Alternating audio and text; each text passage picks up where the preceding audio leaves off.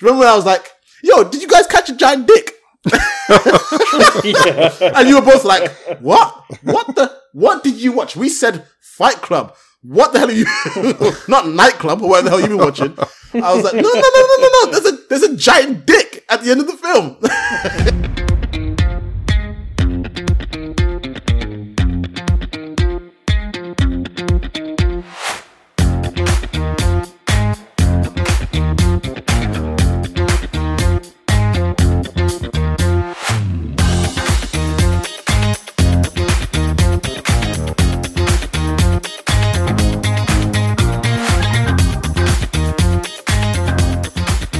Welcome, welcome, welcome, dear listeners, to the season two premiere of Back to the Pictures. Thank you for joining us as we take you for a trip down memory lane. But as Mrs. Doubtfire once said, you don't have to pack your bags because we're going in our minds.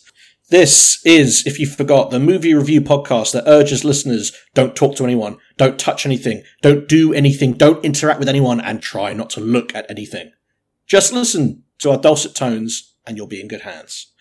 We are three university friends who lived, studied, and danced to Candy by Cameo together in Manchester between 2005 and 2009. Somewhere in between these three activities, we watched an ungodly amount of movies. Now, in our ever cynical and existential 30s, we think it's a perfect time to rewind, rewatch, recontextualize, and if necessary, ravage these treasured movies from our past. Join us as we dust off motion pictures, movies, flicks, films, features, and of course, pictures from a simpler time.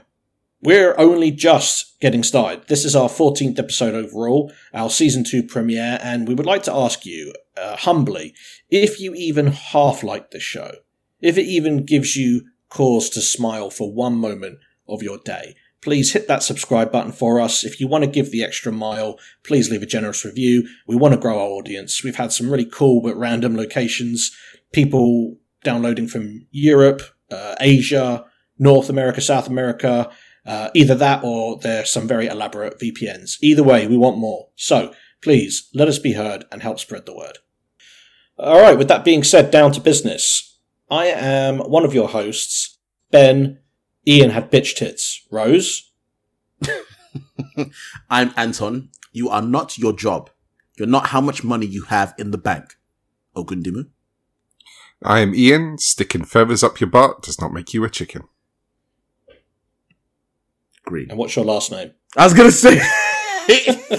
he's been so he's so involved, he's so invested in the film now. He's like, we have no names in Project Mayhem, only in death. Green.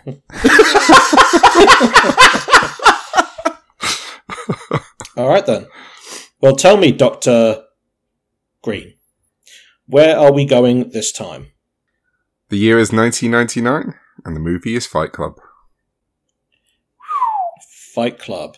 Well, I mean, this podcast is over before it started because there's only you can't talk about Fight Club. So what are we going to do? so we're done. See you next week. Bye. Bye.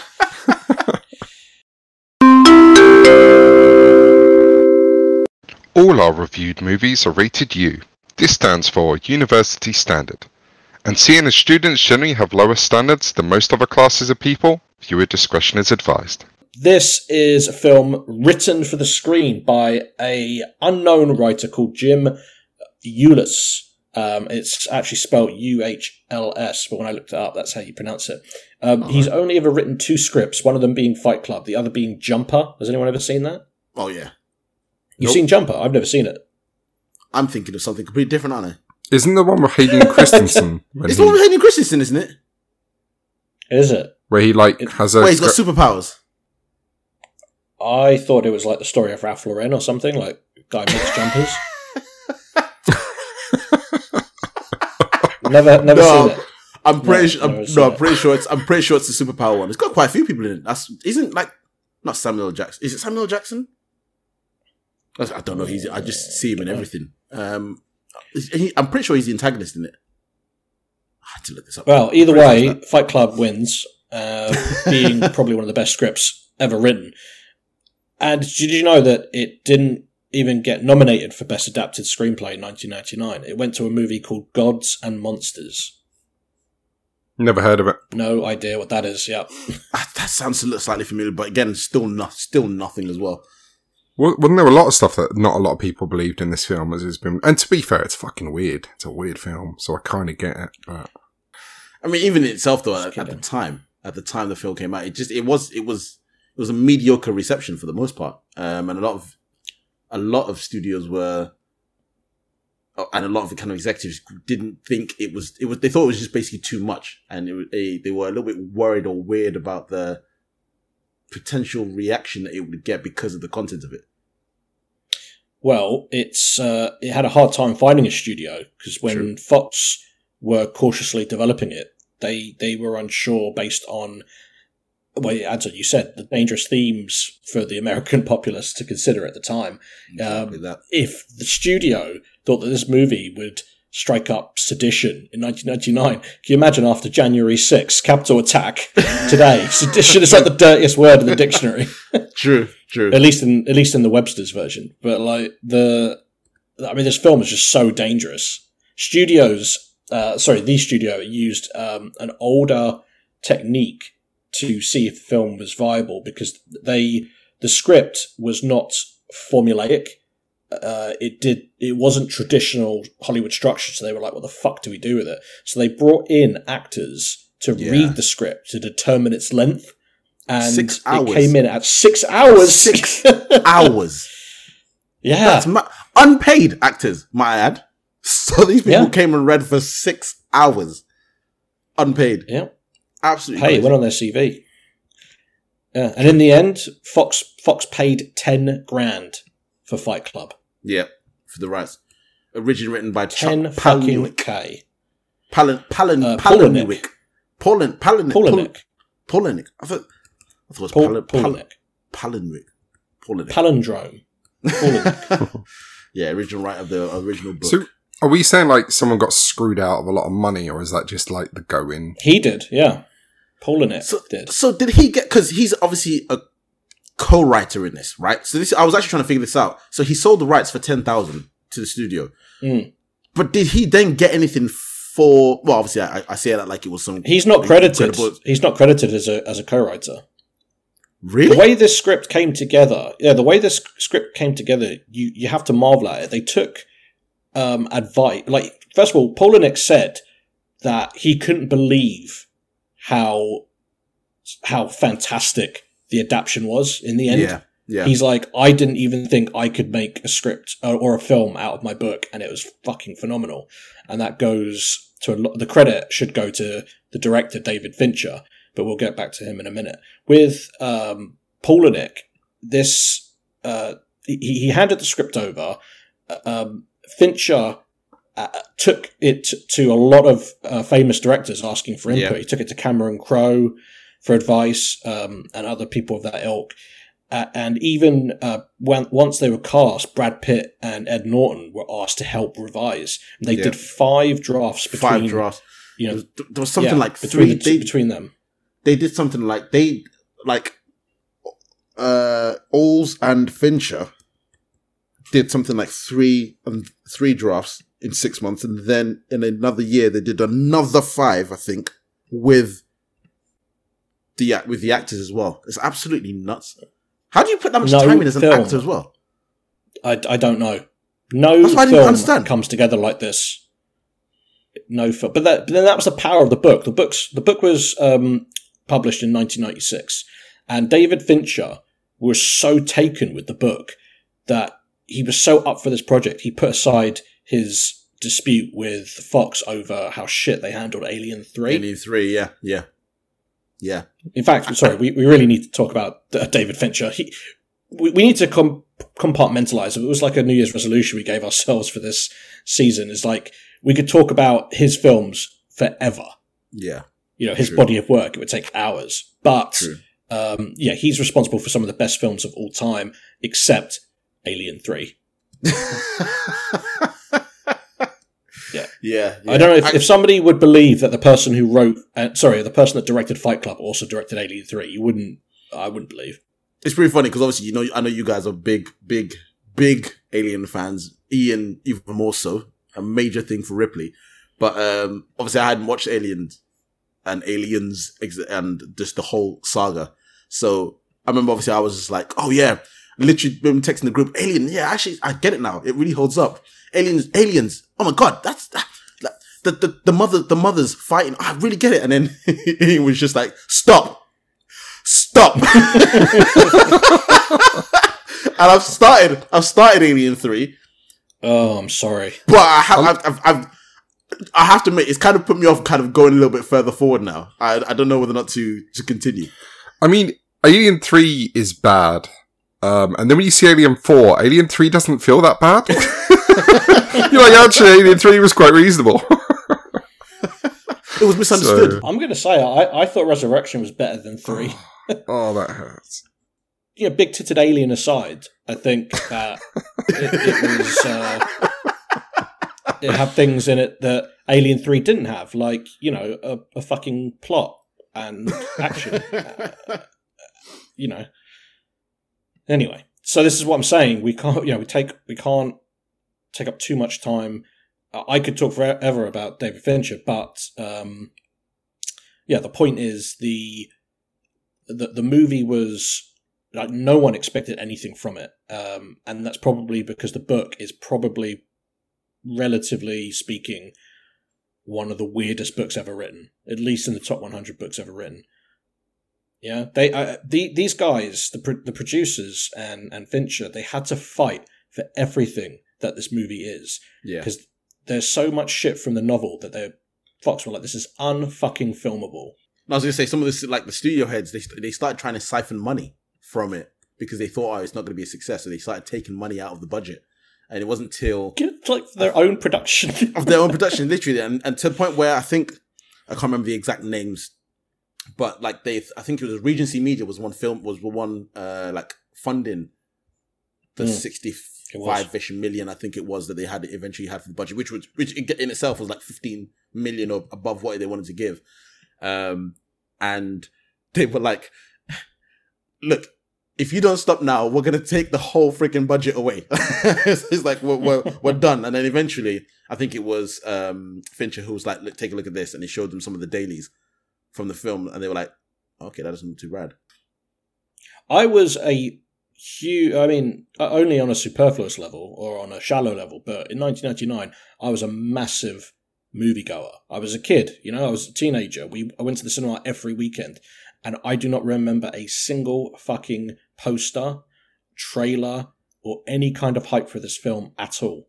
I didn't know it existed until it came out on VHS and DVD. Absolute Fight Club, right, was one of those films where I thought it came out later than it did because of that exact reason.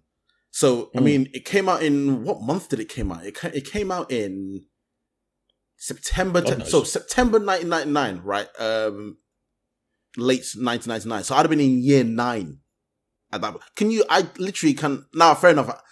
I'd, I'd be hard pressed to kind of remember any major posters that came out then, but still, you think something like that would just would just kind of hit. Just it wasn't until much later. Like I said, it became a cult classic.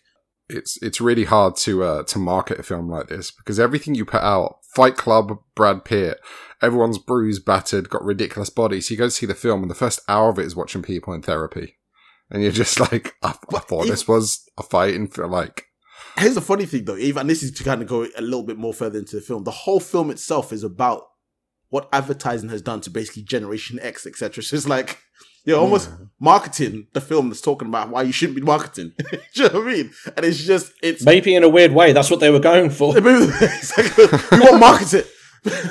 They're like, I'm sorry, but we're just going to be huge fucking hypocrites if we market this film. yeah, uh, absolutely. It was all about Generation X, who were the first generation to be raised basically by the TV. exactly. Uh, I, I like to think we're actually on the cusp. Te- technically, the We three of us are millennials, but we share a lot of the same lineage as Generation X. It, basically takes you up till the end of the 80s. Uh, and then the millennials are anyone who was uh, coming of age during the millennium. So anyone who was becoming, who was going from childhood to adulthood during uh, the year 2000, which is exactly us. But you're no, you're you're absolutely right. There's just there's not enough time in the world to talk about how underwhelming this movie was at the box office and critically as well at the time. True. True. Overshadowed by lesser movies, uh, and it obviously rose to uh, a cult classic status. But now, quite rightly, it's considered one of the best films ever made, and is- definitely the defining movie of Generation X. There is just so like the research for this. You know, like normally when we do research on like these films, it's like, oh, you, I, I, I know. My standard thing is I read the Wikipedia page, read some IMDb, some of the stuff I already know, watch the film, take my own notes, done. Like there is, there was not enough time to do the like. There is, there's an, there's a whole Wikipedia page on the interpretations of Fight Club, which is classified genre classifications, right? Retro noir, slumming trauma, consumerist culture, homoeroticism, fascism. I was like, this is just, this is an article just about the theories, if you will, of Fight Club. There's so much that this is defined and taken on by this film. It's and it's and in a weird way. Anyway, we're, we're, we're gonna go into it. and We're gonna go into it, but in a weird way, it just it almost holds up probably more now than it did then. Um, luckily, the cast is quite small, so we'll be able True. to get through that quite quickly. I mean, really, isn't that many people in it who are I mean, fucking the main part's not even got a name. So um, exactly that. the yeah, so but it stars um, frequent uh, Fincher uh, collaborator Brad Pitt because True. he's been in at least three of Fincher's films off the top of my head. Um, he plays Tyler Durden. Uh, Ed Norton, who is, cla- you know, just got to be one of the best actors of his generation. Uh, he plays the narrator. We'll Mhm. explain why he's called the narrator um, when we go dive into stuff. Um, Helena Bonham Carter, everyone. Yes, you know me. I'm I, I'm always really interested in who who would have who would have been, as in like the people that would have been Yeah, there, and, and whether or not it kind of sits in. So, and we say, funny enough, they were born to play those roles. There are some people who quite literally were those roles, and they wanted them to be in those roles. So Courtney Love, for example, Oh, she fuck. just played herself. my god, they could. Yeah, exactly. They could have she just is, gone out and she filmed is her. Marla Singer. She literally is Marla Singer. Winona Ryder, again, she would have she would have nailed that. Age wise, I'm, I'm not too sure, but who they really wanted. Now this is where it gets a little bit weird. Reese Witherspoon. Really? What? How old would she have been back then? That was exactly why she didn't get the part, apparently, because um, Because she did felt Cruel was too young. Intentions in 1999, playing I was like, a 16 year old. Do you know what I mean? I was like Reese Witherspoon, one of the cleanest, like handy middle America looking. That really? So we That'd need a been- crackhead. pretty much, pretty much. Although fin- Finch's first choice was someone I don't really know too well. You probably, I think, I reckon you probably know um, a little bit. Janeane Garofalo. Really? Apparently so. Wait, is that a fact? It's- to the point where Fincher said that oh she did she turned it down because she didn't agree with a lot of some of the extra the sexual kind of connotations and things She's, that they had to but do. in she's she's like, I can't see her as a serious. I don't I don't She's a he- comedian. She's a comedian, a comedian, exactly that. But at the same time, she says she actually um she said Norton was like um I don't think she's a good choice for it, which I probably had to agree Yeah. with to be fair. It's true. Ian, have you, Exactly you, you that. watched Saturday Night Live, right? yeah. She's she was a huge uh, Saturday Night Live cast member. Um, yeah. I'm trying to think what you would have seen her in. She's done a lot of TV. It's it's annoying because it's one of those Um, things where it's like I can't name her from anything other other than like live shows. Do you know what I mean? So I can't tell you anything she's in. But when I saw her face, it was like, yeah, yeah, I know who that. I know who that is. And then uh, a lot of bit parts.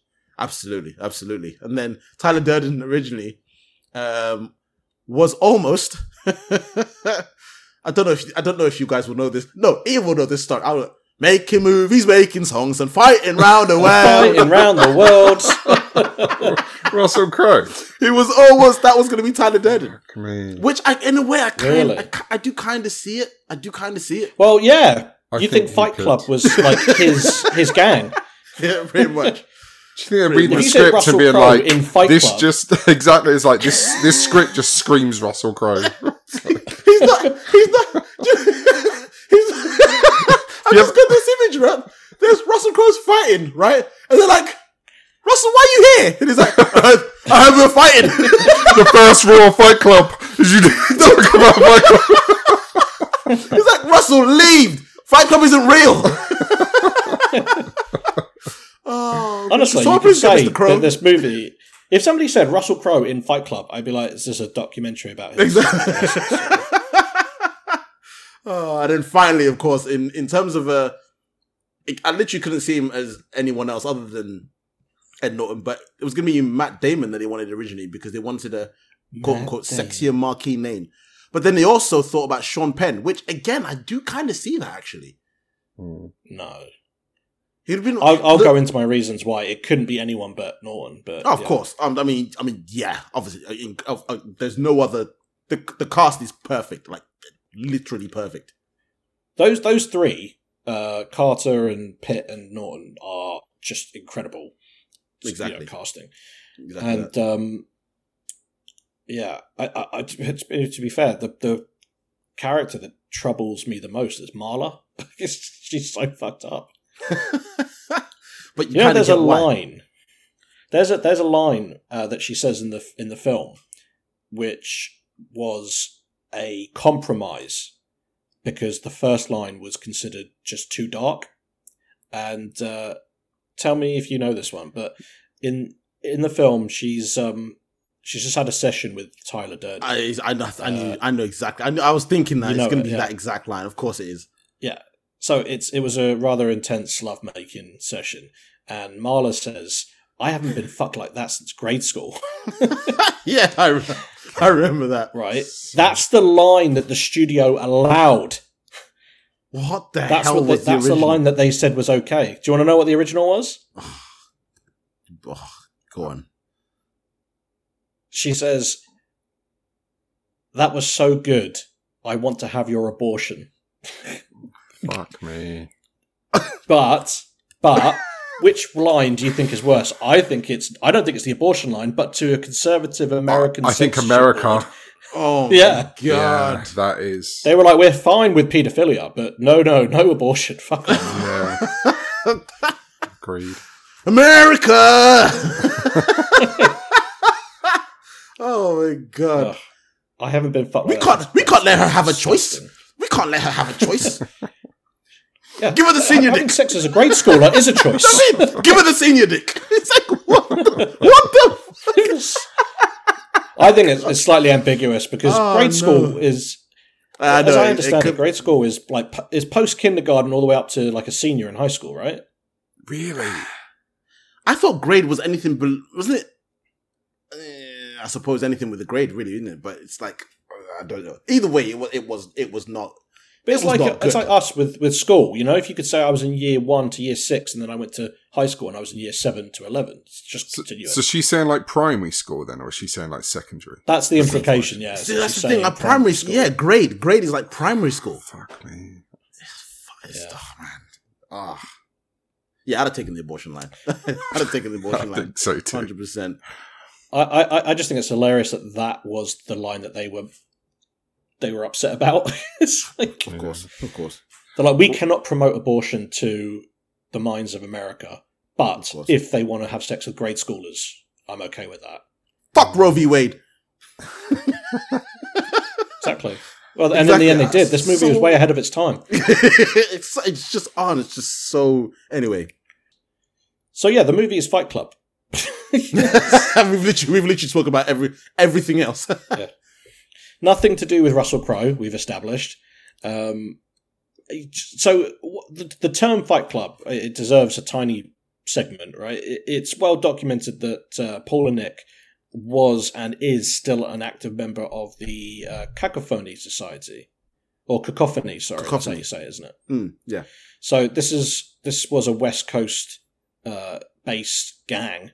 It's like a gathering of like-minded people wanting to experience the uh, pursuits beyond mainstream society. So sounds like a dirty S and M club.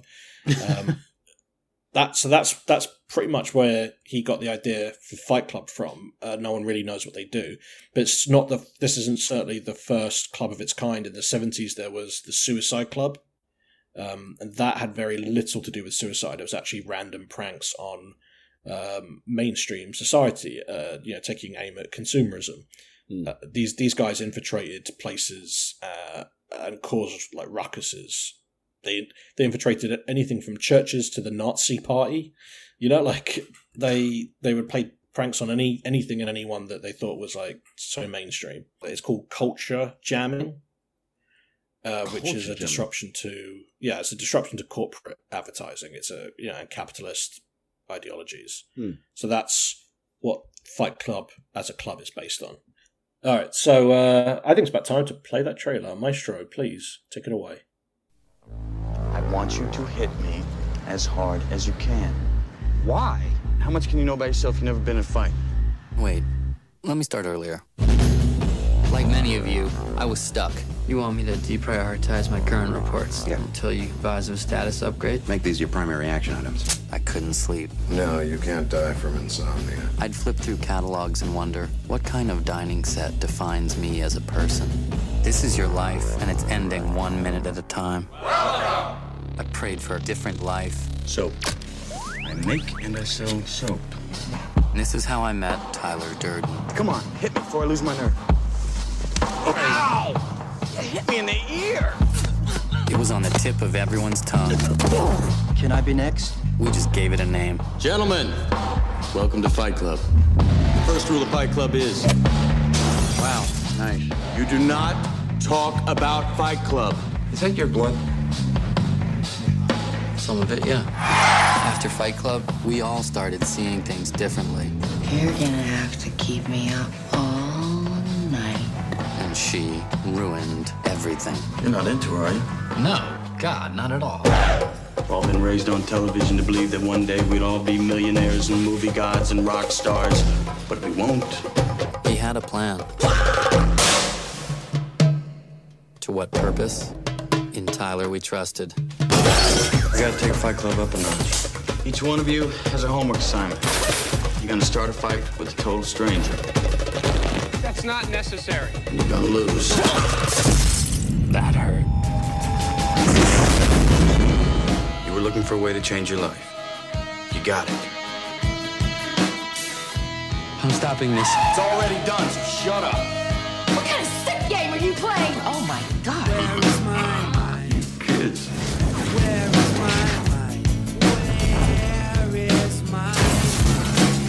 This is too much. In the end, you will thank me. If you could fight anyone, who would you fight? Shatner. I'd fight William Shatner.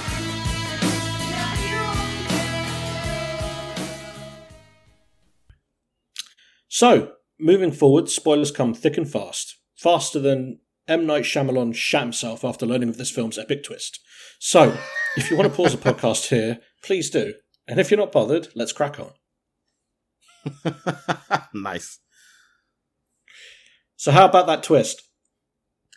Yeah, we're gonna have to get out of the way. Um, it, it, we we will not be able to speak about this film unless we just get out there.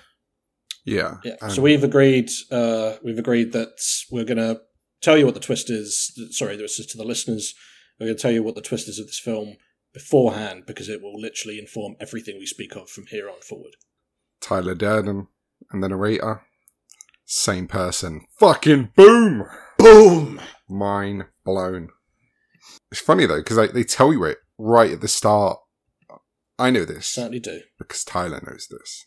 The abs- uh, uh, ab- from there is so much allusion to the like watching. This is one of those films where after watching it the first time, you can go back and watch it again, and as you go back and watch it again, you can literally look for so many, many different elements and things in a weird way. Right, watching the film uh, after you know the twist makes Marla a different character. Yes. genuinely. Because she starts saying stuff and you're just like jesus christ she makes up in well obviously she doesn't completely make sense because she's kind of crazy but in some instances she actually does make sense. It in a weird way it validates her character to an extent when you when you understand and watch the twist. It's absolutely like it's genius. I think It as well, it, is- it really helps this film to to remind you that you are, and I, I love that they call him the narrator because you, this entire film is his perspective and his mind. Like even the intro where you're flying through the brain at the start, I, it took me a while to to wrestle with this film and enjoy it, and I think it's because I kept having to remind myself that we're we're we're being told the story from the narrator. and experience it as the narrator rather than, you know, someone forming their own opinions or, or even seeing the world that they've built or Nolan's built in this film. You're not, you're seeing the narrator's view of the world and the narrator's, you know, life. I, I, I, it took me a while to It, grapple it would be good. No, no, that would be amazing if if Christopher Nolan directed this film. Oh shit! Who directed it? David Fincher. David Fincher. well, David Fincher. David Fincher. Thing is, I I I I, I have to admit, I, I think I threw you off because I was going on about Memento earlier, Yeah. which is Christopher Nolan. Chris- Chris- I was mistaking yeah. that for uh, for David Fincher, so I'll, I'll let you off the hook. Funny thing, right? So the Blu-ray of this, of this particular film, right? Um, I was I looked this up and it's actually pretty hilarious. And I'm gonna have to also get uh search for a picture of this, so there may be a little bit of a delay. But so the Blu-ray of this, when you put it in any Blu-ray thing or whatever, Oh no. doesn't have a title. And the whole purpose of that is because you don't talk about Fight Club. so it's just black. It's just literally a disc, right? When you click on it, because of the whole, it's a whole thing about like consumerism and advertisement and stuff like that. When you click on it and finally go in, um, it, I think, is it? I can't remember what comes up first. I'm pretty sure it's the disclaimer that comes up first. The disclaimer about piracy. Um, Oh, yeah. and the disclaimer is fake. I'm gonna read out. Yeah, I'm it's gonna from read. Tyler. It's from Tyler Durden himself. So it's Tyler Durden basically saying, um, I'll see if I can find the actual picture and stuff. I, I could have sworn I had already saved the screenshot, but now I can't find it. But it literally is basically Tyler saying, if you're reading this, I found it. There you go. So it starts off. I won't read the whole thing, but if you're reading this, then this warning is for you. Every word you read of this useless fine print is another second off your life. Don't you have other things to do right now? Is your life empty so that you honestly can't think of a better way to spend these moments? And it's so brilliant where it's like, it's so true. Like, I don't know if there are any listeners who do read disclaimers, and I obviously don't mean to offend if they are, but I don't know anyone who reads the disclaimers. So the fact that you go through the minutia of actually reading disclaimer, Tyler's like, what the fuck are you doing with your life? And it's so true. Then, when you go into it, finally, as when you go into the actual DVD itself, the menu isn't Fight Club. It goes to Never Been Kissed, and it's a picture of Drew Barrymore. and then you have to like, so you have to like search around for like the, the menu thing, and eventually you wait, and it kind of breaks down into the menu to then go into the film. It's absolutely brilliant. That's amazing. How many DVDs were taken back to the shop that they To- got them from? To the point that the guy I was watching on YouTube who was re- doing this, he said he, he had to turn it off. He was watching his PlayStation. He turned it off and pulled the disc out like twice just to make sure he had the right disc. twice to make sure he had the right disc and then put it back in. It's crazy. Wow.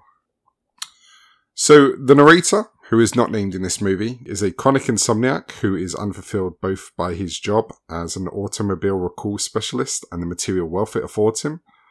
As a substitute for therapy, he attends support groups for problems he doesn't really have, such as alcoholism and cancer. Another imposter, Marla Singer, begins attending the same groups. Her presence is taken by the narrator as a constant reminder of his dishonesty, interfering with the therapeutic effects he's after. He confronts Marla and proposes they divide the group attendance, to which she grudgingly agrees. Okay, so that's actually quite a good first paragraph because it doesn't give too much away. It, lets, it eases us into this world. Um, can I uh, give my sermon for the week? Go for it. Sure. Because I didn't remember, but um, after going back through uh, uh, one or two files, I've just I've found out that I covered Fight Club heavily in my dissertation. True that. just didn't remember. True that. Yeah, I'd forgotten how. Um, I'd forgotten most of it, and I'd forgotten how I, I. It's the reason why I came across the most affecting documentary I'd ever seen. Uh, it's called "The Century of the Self." Um, Anton, during the intro, you've um, made reference to a, a lot of this, but it's a 2002 documentary by Adam Curtis, and it covers the work of um, a man called Edward Bernays, who was Sigmund Freud's nephew. Wow. Uh, basically, it's a four-part series, and it starts after World War One, uh, and then after World War Two, uh, and after you know the horrifying discoveries of the Holocaust. Um, basically, Western world leaders had a conundrum on their hands, and it was how do they stop this kind of animalistic violence from reoccurring again. Um, humanity had, it had to move beyond uh, violence as as you know the world could not it could ill afford another long drawn out bloody and expensive war. So Bernays was hired by Washington D.C. to assist in helping understand the psyche of the general public, and he went with uh, Woodrow Wilson to the Peace Accords conference in Paris, and his key prognosis was this: if you can use propaganda for war, why can't you use it for peace? And he helped craft what would become the future of consumerism. He posited that the corporate elites and the politicians should try and divert um, our more primitive impulses away from fighting and towards ownership, towards spending money, uh, chasing the American dream. And they, they, the, the idea was you don't want to conquer the world, you want a nice car.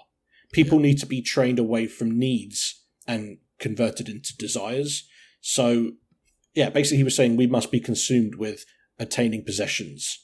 Um, well, Fight Club is really about rejecting the modern era of people being consumers instead of citizens, uh, or instead of individuals.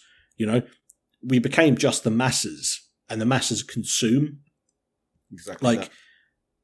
Simpler still, like this film is just a giant fuck you to consumerism. Anton, you said it from the start.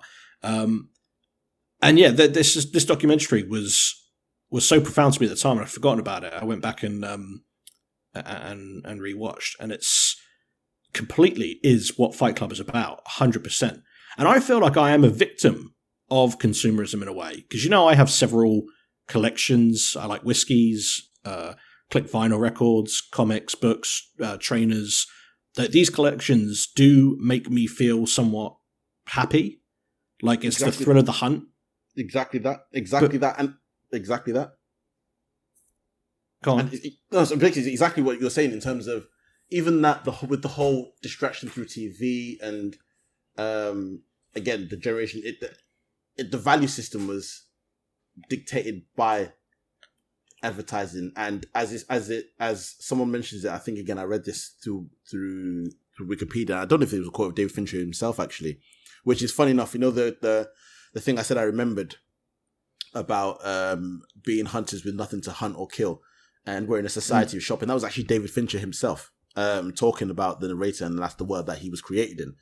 Um, and it was one of those things where there was spiritual happiness through home furnishing, is the way you put it, which he literally depicted, literally depicted, you know, in the film um, through his IKEA possessions, and how it was just, in essence, these are the things that make everyone happy, despite being just a generation of spectators. Um, and Uh, yeah, again, totally. he, again, Tyler kept saying it. You are not special, and that was the whole point. It's it's it's so. why do these on so why do many these levels. things why do these things make me feel good? It's it, it you know i'm in a committed loving relationship. I'm about to be a father. I've got a secure job with prospects. I've got great friends great family. Yet, you know if i buy a pair of trainers that i've, i've wanted for years it, feel, it makes me feel fucking fantastic. Exactly, exactly that. isn't that weird though? It's bad. It's it's, and unfortunately, it's it's it's literally the system that has been created as is now, and it's funny because I remember seeing a YouTube short about it was about fleas, right? Okay. Now wait, take a walk. As as Ben says, take a walk with me. I'm I'm on, I'm going I'm going somewhere with this. I'm going somewhere with this. Take a let's walk do with it me. Ta take a walk with me Take a walk with me, right? It was, I think it's really, really kind of common experiment where they put fleas in a jar, right? Um, I think they're like young fleas or or so, uh, uh, the, early, the earliest life. I don't think fleas live long, but just fleas, eh, however long. They put them in a jar and they cover it for 24 hours. I think it is. Um, they then come and then they open the jar. After 24 hours, the fleas have learned that that's the highest they can jump, and they will never excel past or jump higher than the top of what they perceive to be of that jar, regardless of the fact that they can jump far, far, three, four, five times higher. And it's just that kind Shit. of.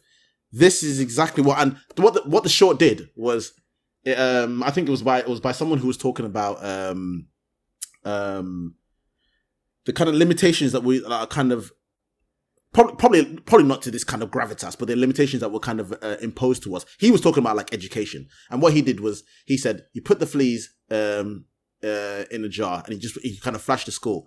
Um, you, t- you you you you give them a level to stop them by, and tell them that this is the highest they can go, and he, he just kind of flashed like education, thirteen years, and then they never go past or see the outside of it or think outside of that particular box because this is what they've been told for however long. So he was kind of talking about the general system of obviously like education and things like that, which a lot of people have, have spoken about in terms of how is modern is modern education actually the type of education that kids would would grow and survive in, etc. But it's kind of similar to a tantamount to that. We are given the jar, we're fleas, and the lid has been put on, and it's like you don't see past, you don't even know how far you can go because you aren't even willing to explore it because you've been told for so long that this is where you this is where you stop. Just like you've been told for so long, you buy those trainers, you are happy. You go to school, you go, you get a job, you work to buy trainers, and it's so funny because you see it all the time. I, I, I can't. I, I, hope I remember the, the, the saying, and, and I'll see if I can find it so I don't so I don't kind of bastardize it. But it's something along the lines of people work go to jobs they don't like to buy things they don't need to impress people who don't care. And it's just like with money they don't have. With money they don't have because we live in a credit system as well. It's freaking crazy when you think about that. It's almost a little bit depressing if you go too too, too far down that rabbit yeah, you've reduced my life down to that. well, fuck me. if anyone's uh, hasn't killed themselves yet, um, we apologize. yeah, but this is this this is how I mean I think there's a, there's at least one of us in the in this group that probably doesn't revere the movie as as much, but um, I, I am I just think it's one of the most thought provoking movies I've ever seen. It really, it hundred percent is hundred percent, and and that's the thing. Like I said, there's so many levels to this because, again, obviously, as we were talking about how we were going to be going through this podcast as well. I mean, that's just the the kind of I don't know philosophical theoretical kind yeah, of side of things. That's, just the that's themes. Just, that's yeah. just the theme. Let's let's talk about the film itself. Just the film. Yeah, it's freaking brilliant. I mean, just the film right. itself. Like that no, no, original. absolutely right. Just that original bit, right? So, and again, you you you guys you guys will know this because again to kind of talk back about when the first time. So I, I didn't watch Fight Club.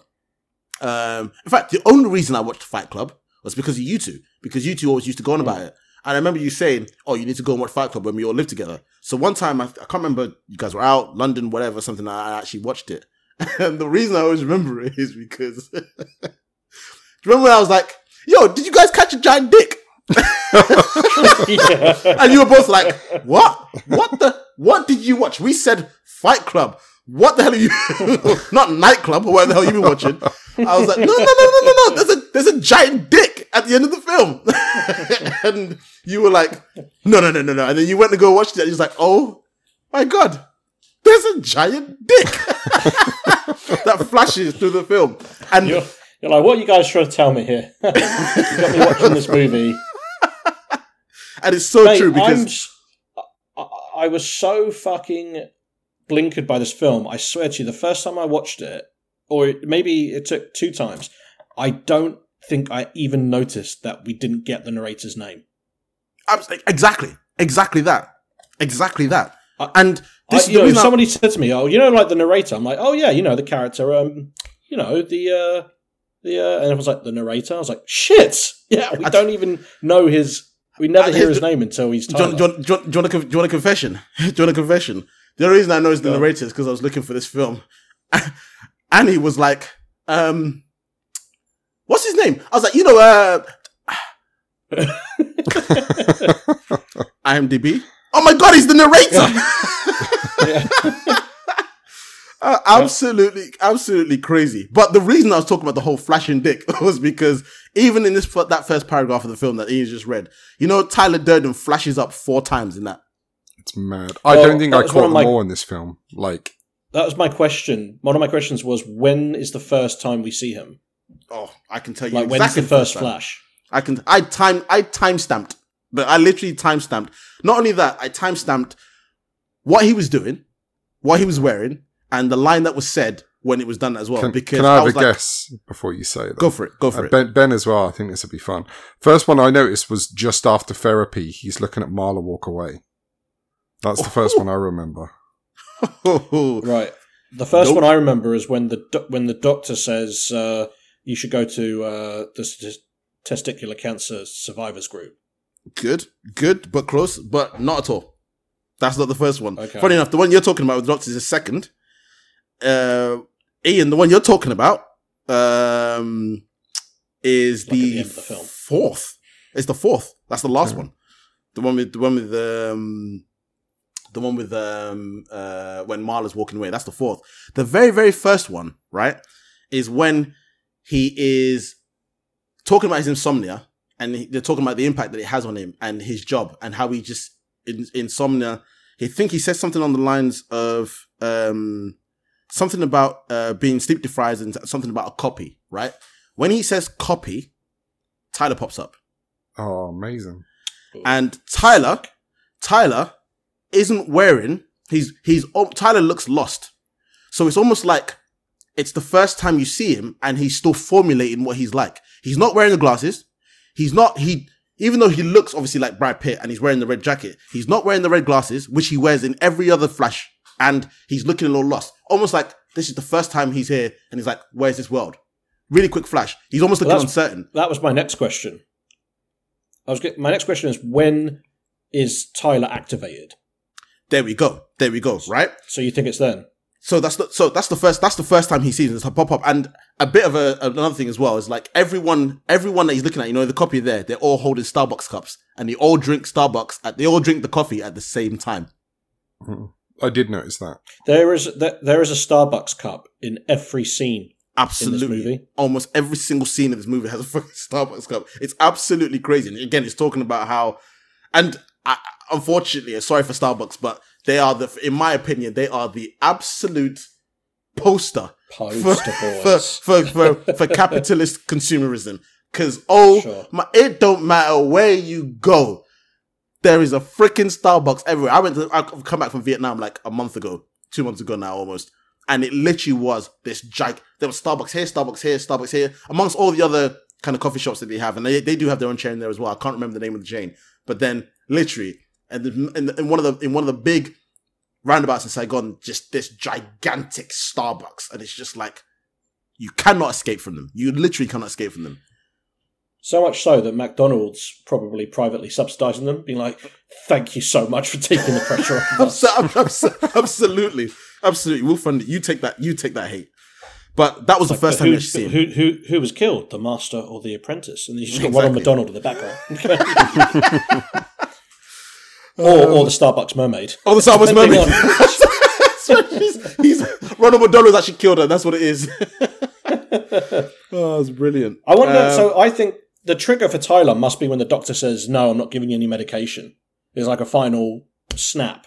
He's like, oh, "What am I supposed to do?" So it's because that that's Doctor Scene actually comes after. So four minutes and six seconds, right? It's actually funny enough when uh, you first see you first see that flash of Tyler in that um, when he's talking about the insomnia, and he talks about kind of the copy and and he's, he's talking about like it makes you. He, he says something along the lines of it. It kind of makes you think you're crazy or something, and then he and then Tyler flashes up. So the next time is when he again with that doctor, and he says, and the doctor says that's pain. Is you need you need to go and actually see those those uh, testicular uh, cancer patients. Now that's pain. Six minutes and eighteen seconds. Tyler flashes up again, wearing a red jacket again, but this time he has his glasses on and he's looking smug, as in like Yeah. that's pain. So almost like okay, we're, we're, he's we're almost forming. Tyler. Yeah, exactly that. Yeah. The next time after that is seven minutes and thirty three seconds, right? And it's when he goes to the group, right? Um, this time you can see that he's wearing an Indy, an Indy 500 shirt. Funny enough, for some reason, um, he's wearing a red jacket.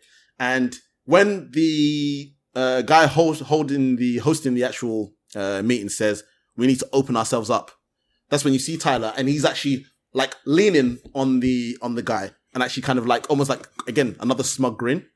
And then the final time is the time when Ian mentioned 12 minutes and 35 seconds, where again he's wearing a red jacket. This time he's now smoking. Um, and he's like something, and he says he's looking. This time he's looking smoking. He's looking very, very cool. And he says, "Next group." something like the next group or something like that along along those lines as well. Then the final time you actually see Tyler, the, fir- the first time you actually see Tyler solid, very very solid, is when he's flying around, obviously doing his insurance thing, and you see him on the walkway, and he says Hmm. um, something along the lines of, I can't remember what he says at the time, but Tyler actually is in full form now. Funny enough, he, in this time he's actually it's the only time you ever see him wearing different colors. He's wearing a yellow shirt and a white jacket, and he actually almost slides out of the narrator. The narrator is in like, if you look at the beginning of the walkway, there's no person, and then Edward Norton, the narrator, goes across, and then all of a sudden it's like Tyler passes him and comes out the other end. But then if you look, if you go back and actually watch it, there was no one at the beginning. So loads of people were like, "Oh, is this actually the person that Tyler that Tyler is based on?" As in, like he actually saw him, and this becomes the person that he's actually based on. But when you look at it, it's like, no, this is Oh, actually. that's really interesting. But when you look at it, it's actually like it's like everyone. Some so some people are kind of down that ilk and saying like maybe that's what it is. But then loads of people are saying, well, No, no, because he manifested him before that. Yeah. Absolutely, he manifest, uh, manifested him before that. But if you look at the walkway, if you look past in front of Edward Norton, because he's basically Edward Norton is going right, and Tyler's going left, right. If you look in front of Edward Norton as he's going right, there's no one. But then all of a sudden, as he comes past him, you see Tyler. So it's almost like he's created in the airport, and then when's the first time he actually speaks to Tyler on the plane? It's fucking outrageous. I told you, skill. it took me three hours to watch this film. Over two days. And and, and you're talking about like you've uh, you've time stamped where these things happen, right? Yeah. Um, we are at 13 minutes by the time that we're introduced to Marla, and it's gone so fucking quickly. Do you know why? Because there are so many fucking scenes. There are so many cuts because we are now living the narrator's life. He, Exactly. This is what his problem is. You know, like Exactly. he, uh, the, how much information has he jammed down our throats? Like from the, as Ian says. Uh, in fact, I'm throwing out the first award of the series. This is the Peter Pan Award. Okay. Peter Pan Award, giving away the twist in the opening line. As you say, I know this because Tyler knows this. Yeah. Um, if you don't get that reference, it's the in Peter Pan. The first line is "All children except one grow up," which Yeah, telegraphs nice. the fact that all the Lost Boys grow up and Peter is all by himself at the end of the novel. So, What the fuck? thought- oh, Yeah. Peter Pan, when Peter, Ian, Peter Pan, right, is like a freaking horror. When you read, Yeah. I'm ge- genuinely when I come, I think it was Ben that was telling me about it, and I was just like, Peter Pan is like a horror movie. Hon- hon- honestly, Oh my god. Why do you think they named a vampire movie The Lost Boys? it's Oh. absolutely crazy. Because everyone thinks that the Lost Boys are, are vampires. Right. Anyway, but you know, it's it's it's a great opening. We are peppered with information, and it's really a great noir opening as well. you know, the that. guy staring down the barrel of the gun. There's like a detective like voiceover. Uh, it's all started with a girl. I thought he was going to say it all started with a dame. You know, Mm, yeah, and there's amazing noir dialogue. You know, like the narrator he says, uh, "Home was a condo on the fifteenth floor of a filing cabinet for windows of young professionals. The walls were solid concrete." I'm just like, boom, It is fucking the- describing describing his his apartment block as a filing cabinet. Fucking amazing. it's it's un- the the the narration and the writing of that narration is unbelievable. And to think the studio was like, oh, we don't want that, we don't want that in it, and and Mm. um, I think it was it was Palahniuk that was like. "You- Do you realize how sad this film would be if without it was like, no, no, no, we need this writing. Like, put it back in there. Seriously. Voiceover is death to a screenwriter when he puts it in the hands of a script reader. Exactly. Um, but luck, as you say, luckily they did because with Norton's, without Norton's voice, this film's way too dark. Exactly. Way, that. way too dark. And on reflection, I think I said this earlier. Ed Norton is the only reason people did not see this twist coming. There is think so. something so. trustworthy about him. Yeah, true. You know he's fucked up, but you don't True. let yourself believe he's that fucked up. True. It's all fucking Norton. He distracts you. He's like too every man. You believe him. You don't think it's possible for him to be that mental. True, true. And also the fact that he is so you so relate to what he's going through and where he's at. You're just like, yeah, yeah, that's me. So by the time you project any of the issues on, on not even project, absorb is probably a better way to put it. By the time you absorb the issues that he's going through and reflect them back in your life, you're just like, oh no, this is definitely real because I can see what where I fit into this. That makes sense. So there's no way it could be anything else. he the the narrator does the it, it move this movie does something interesting with diegesis which is the telling of a story through a narrator um they may a a narrator can speak as a particular character or maybe like an invisible one or even like an all-knowing narrator which speaks from um outside in the commenting on on what's happening in the story but Like The this Watcher. narrator yeah exactly exactly like the watcher but, but this this narrator does all three he is a character but then he is invisible he is all knowing and yet he knows fuck all Yeah, It's- it's everything all at once. It's it's incredible. It really is. the uh I mean, the two thirds of the movie is just him talking in it, right? It's just narration. Pretty much. Pretty much. Pretty much. It- It's so jacked as well. You know, it's like, uh, you know, when deep space exploration ramps up, it will be the corporations that name everything: the IBM Stellarsphere, the Microsoft Galaxy, Planet Starbucks. It's It's- like- it's- I mean, you nearly got it right, but it's the true. Samsung Galaxy. It's so true. And, it's so and I had to look this up to see if this was a real thing, but it's not. They made it for the film. He calls it the IKEA nesting instinct. I was like, oh, is that like a real philosophical? Is that is that a real, you know, psychological thing? It's not. Everyone gets the feeling when walking around IKEA, though. You want it all. It seems affordable. If only you had that bit more credit on your card. Absolutely. Same so thing. true. Hey, we all know. Same things with Argos, right? With the laminated book of The dreams. laminated book of dreams. Absolutely. It's so true. to catch the tears of everyone. Oh, so many pretty things. It is- why not possess them all? It is exactly like that. To, to the point. To the point. Right. Right. I go to. I went to London. In fact, let me remember. I have to remember the name of this store. Um. I'll see if I can find it. Oh, it's gonna be annoying. I'll see if I can find it during the podcast. There is a store, right? And the whole purpose of the store is you don't go in and buy anything. It is the experience of what you could have, and then all you do is using the QR code. You then scan and go through to uh the web the store's website, which then links to the actual um say like company or or brand itself, and then buy through them as well. Now, potentially, this store gets uh, discounts, obviously, because in essence, it's, a marketing, but you kind of go in. The store is designed like a house. So we went in there, right? And on the front left, there was a garden, um, and with, with like lawn chairs and stuff. On the right hand side, it was meant to simulate the garage. So they had a Maserati GX in there, right? the Maserati 4x4. So you literally go in. You can go in and sit down in this thing, right? And then you go to the back and there was like this massage chair. And then you go, there was a kitchen. There was a chef there making food. So you really, you got free food. Uh, this was in. London.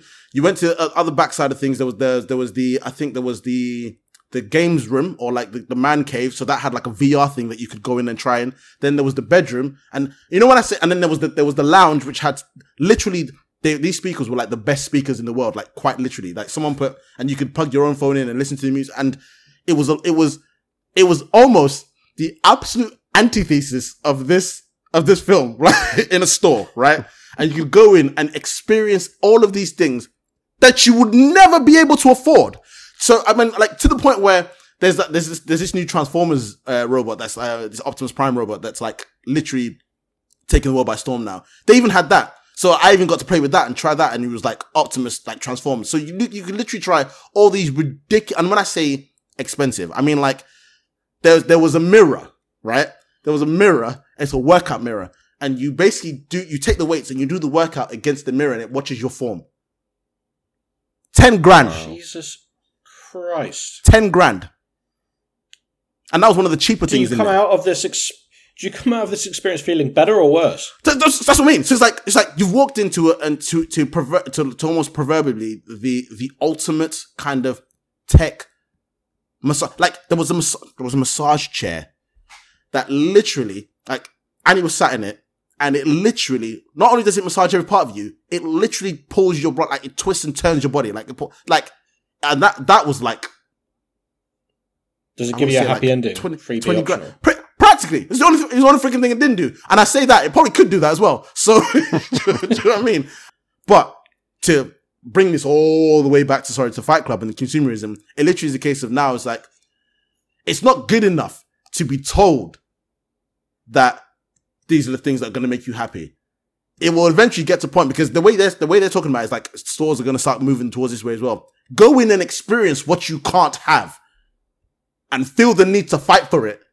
Not in Fight Club, but at your shitty job to try and get this particular thing. It's unbelievable when you think about it. And again, I I completely I didn't remember it until you actually just mentioned it then about the things that you want and can't have and or feel like you need to have when you go through IKEA. And again, it's it's like it's like the peak of everything that's going on. You go through IKEA and you walk through the kitchen and the bed, and we've all done it. I've gone to I've gone to I've gone to sleep on one of the beds in IKEA before. It's literally just like that now. That's that's That doesn't surprise me. Anton. I've seen you. I've seen you go to sleep in weirder and more and, and le- less plausible places. Like For all those listening, stool. I once I, I once found Anton asleep on top of a ladder at, while we were working at JD Sports. We'd both been out the previous night. This was a Sunday shift, and um, I always called it a day around two o'clock, whereas Anton fucking has no off switch, at least until he does. And the the way this JD Sports was set out, remember there was like just a bunch of cubes. Like you Yeah, had to go exactly. past each each one because it was a it was a really posh JD, so there was a different brand in each section. So I'm walking past and I see you on top of a ladder, like putting a hoodie back on the top rack. Uh, and then I was on my way to get something, and like it couldn't have been more than sixty seconds later. I'm I'm going back the opposite way, and I'm passing that same booth, and I look over, and you are asleep on the ladder. Your head is resting on the top step, and you're you're, you're actually holding the jumper on the peg still. Oh god, I remember one time, right?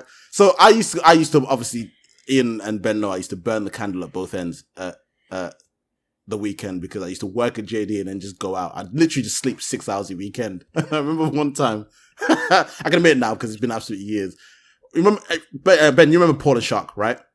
That ridiculously expensive yachting brand where we had to like tag every single thing because shirts were literally like 200 and stuff like that. oh yeah, yeah, yeah. Remember that stupid yeah. polo shots? We had that. Remember we had that entire section, and we'd always have like, um, Yes.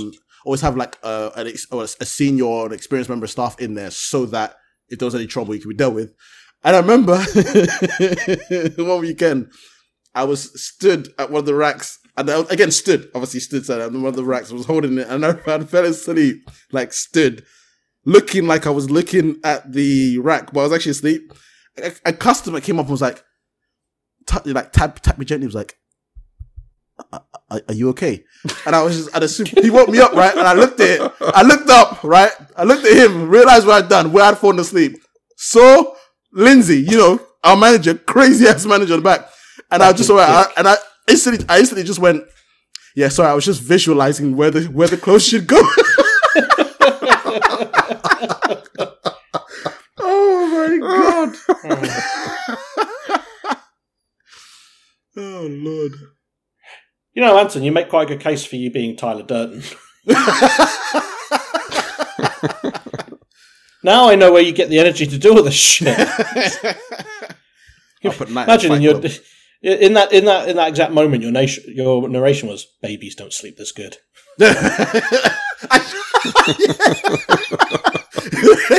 exactly that. Babies don't sleep. This good. That's brilliant. It actually reminds me of that two, that Joker movie from 2019.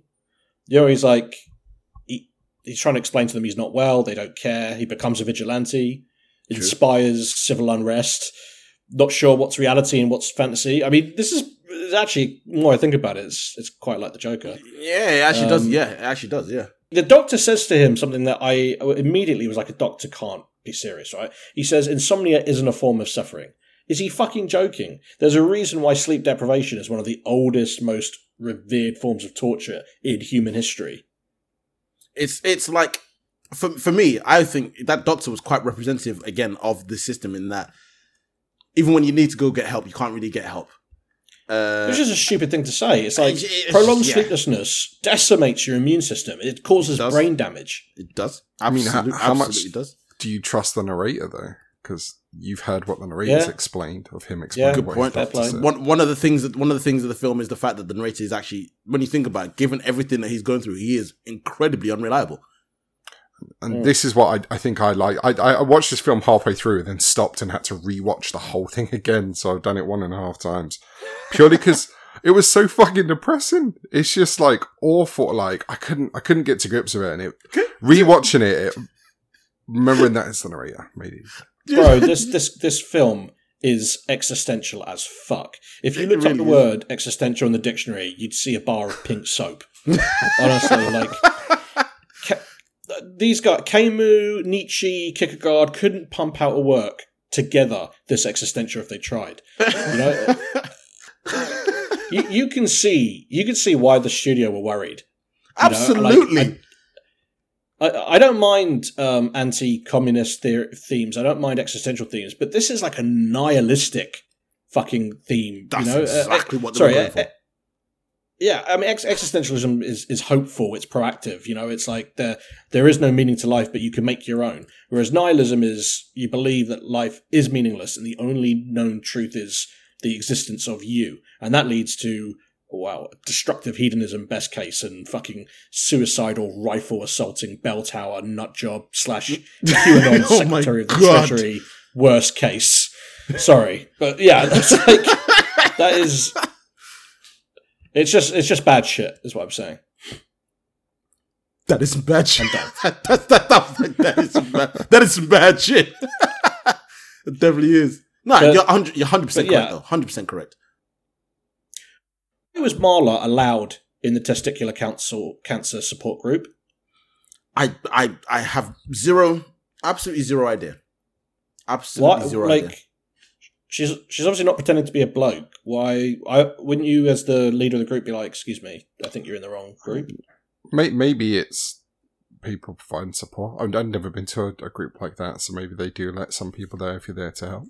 But. I did find it hilarious though, when she said, where he's like, where it was like, you don't even have any testicles. she was like, well, then that puts me closer to the group than you do, than you. I was like, Yeah. she's kind of right. Hmm. I think Bob as a character is is fantastic. That- Uh, absolutely love him, but it was the idea of him is on the nose. Uh, yeah, as good as the metaphor is, we already know that it's painfully obvious the film is tackling male emasculation. Do we really need a character who has had his balls literally cut off? quite, quite literally. And and uh, just in case he wasn't further emasculated, has breasts. He's got bitch tits. He has, he has the as they, as they call them, as they call them, the bitch tits. Uh, it's it's. It, I mean, I think it just it is just like I said, it's on the nose, and that's the entire point of it. Um, Mm. and obviously we're, we're going to go further into the film, and exactly we know that Bob ends up in Fight Club, so it's like it just shows how much that emasculation sought out eventually Fight Club. Mm. Do you know what I mean? And that and what it kind of gave him. Um, but I I just remember writing down like, is Meatloaf that tall? He was towering, Edward Norton. Um, He he is tall, but here's a here's a funny thing. You you may have already picked this up in your notes. Mm. Um, he was supposed to be Big Meatloaf, but the the producers didn't realize that the year he signed on for the project, and then it was a year before they filmed due to all the the rewrites and everything. Um, he lost like half his body fat. yeah. So when he turned up, they were like, uh, "Who the fuck is this?" He was like, uh, I'm, "It's me. I'm Meatloaf." They're like, "No, no, no. You're supposed to be heavy. This is the whole point." So they had to use a a, a fat suit for him. Yep. They put him in a fat suit. Yeah. not just yeah. not just I- the boobs, but like an entire fat suit. Absolutely, absolutely. And here's the funny thing as well, because I remember looking up that I was like, Jesus Christ, Meatloaf is tall. And it, no, they actually put um he wore uh shoes like lifts to make him kind of tower over Edward Norton. I think there was something like they were really, really high as well. Um they actually had the measurement in them. I can't remember. It was something like 18 inches or something like that. Like really, my really high God. lifts. It's huge. I'm probably Did you being hear- absolute Wow. facetious had- there, but it probably is less, but still. They had two versions of the fat suit, one with nipples and one without. You've for the censors. yeah, they wasn't sure they was going to approve of the nipples. that is absolutely brilliant. Yeah. Absolutely brilliant. So all, all this, you know, we've we've talked so much, and all that's happened is that the narrator's told us that he's suffering from insomnia. He's going to support groups that he doesn't, um, he, he- he's not eligible for, and then he meets a girl called Marla, and that's it. That's how much, and it's so rich. On a flight home from a business trip, the narrator meets Tyler Durden, a soap salesman, who tells him he's trapped by consumerism. The narrator's apartment and all of his belongings are destroyed by an explosion, so he moves into Tyler's dilapidated house in an industrial area. The two start having consensual fistfights in a parking lot uh, outside a bar, which attracts other men and eventually leads to the formation of Fight Club. Marla overdoses on pills while the narrator ignores her phone call for help, but Tyler saves her and they begin a sexual relationship. Just that, the way that paragraph reads, we can go in a little bit to the subtext, right? Um, Palahniuk is openly homosexual. And I just can't get it out of my head with a, a guy wrestling with his inner self, real self, who he really is. Um, he's happy to move in with Tyler and engage physically with him, but he's not interested in Marla at all sexually. He has to create a whole other personality just to satisfy her. Like, who is he really jealous of? Marla sleeping with Tyler or Tyler sleeping with Marla? The film and the writers uh, and Palahniuk in the book openly says that homoeroticism is part of is used in this is probably, probably probably a better way to put it in this film as well. Even everything down to the like the having the gun in his mouth and and when they talk Mm. about oh do we really need another woman? Okay, so we we've got these these two characters now. Uh, you know, in the movie, we don't know they're the same person, but we've openly said that they are the, the same person. It was a lot about you know discovering their relationship and how Marla fits into it. But um, we get quite uh, it, it, get, it becomes so you know this this movie every time you think that it might do something predictable, it just goes completely the opposite way. Like the soap. So he's not really a soap salesman, right? As in Tyler is the narrator. The narrator is Tyler.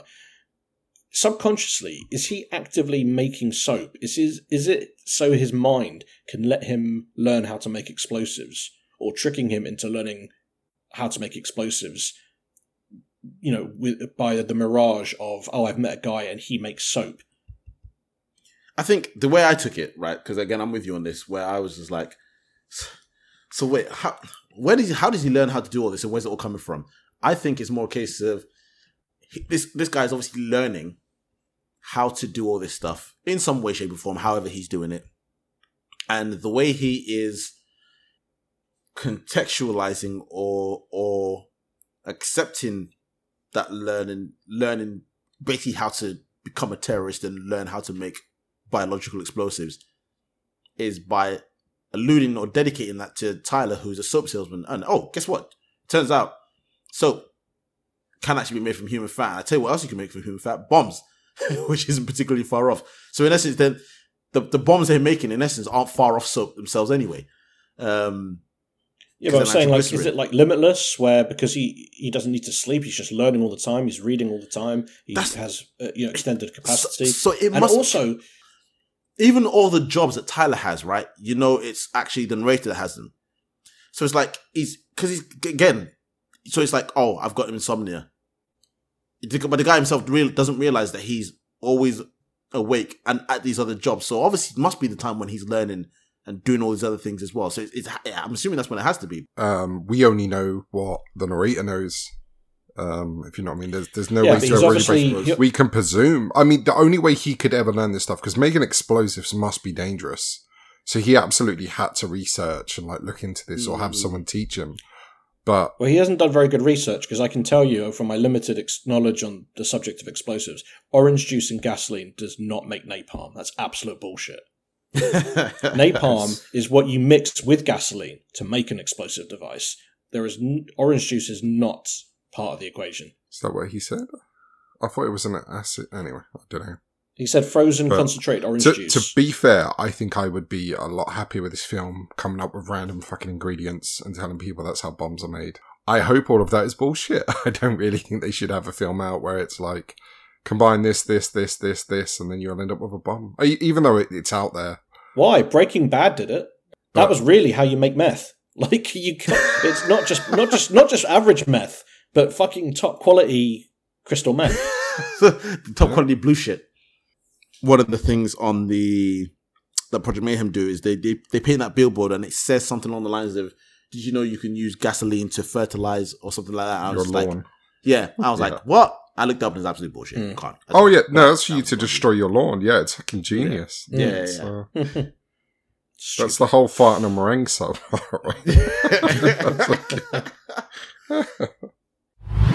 the the probably the, the the craziest scene in the whole film is when he puts the acid on the on the narrator's hand on his own hand.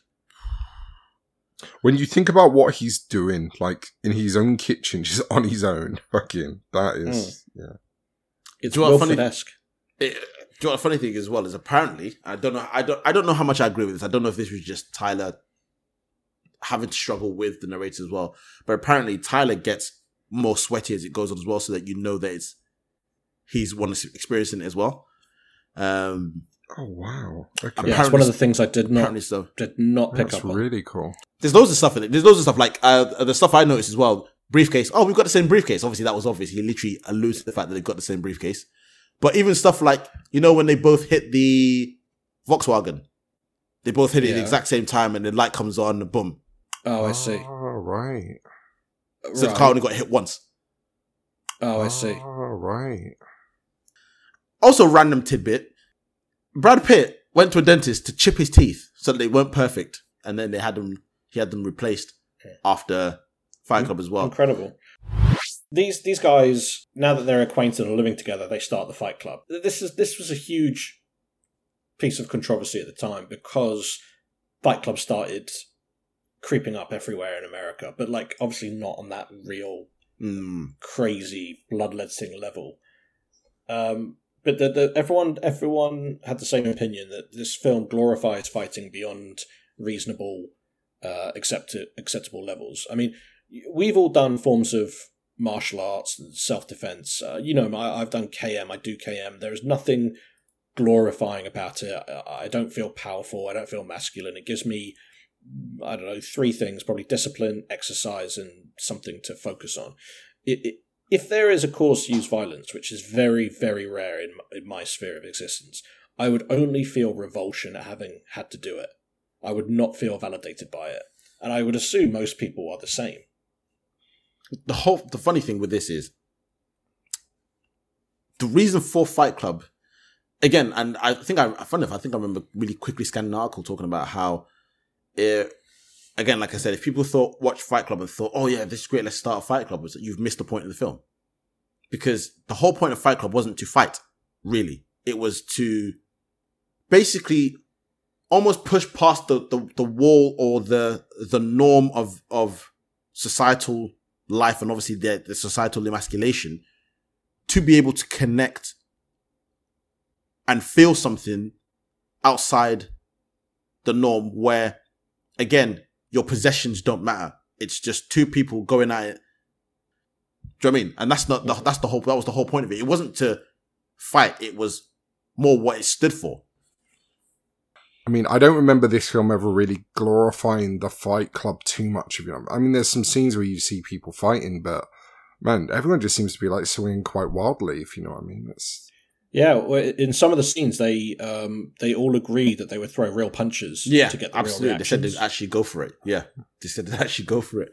Um, the make like punching to the gut to, to, to really feel like you got winded. Mm. yeah.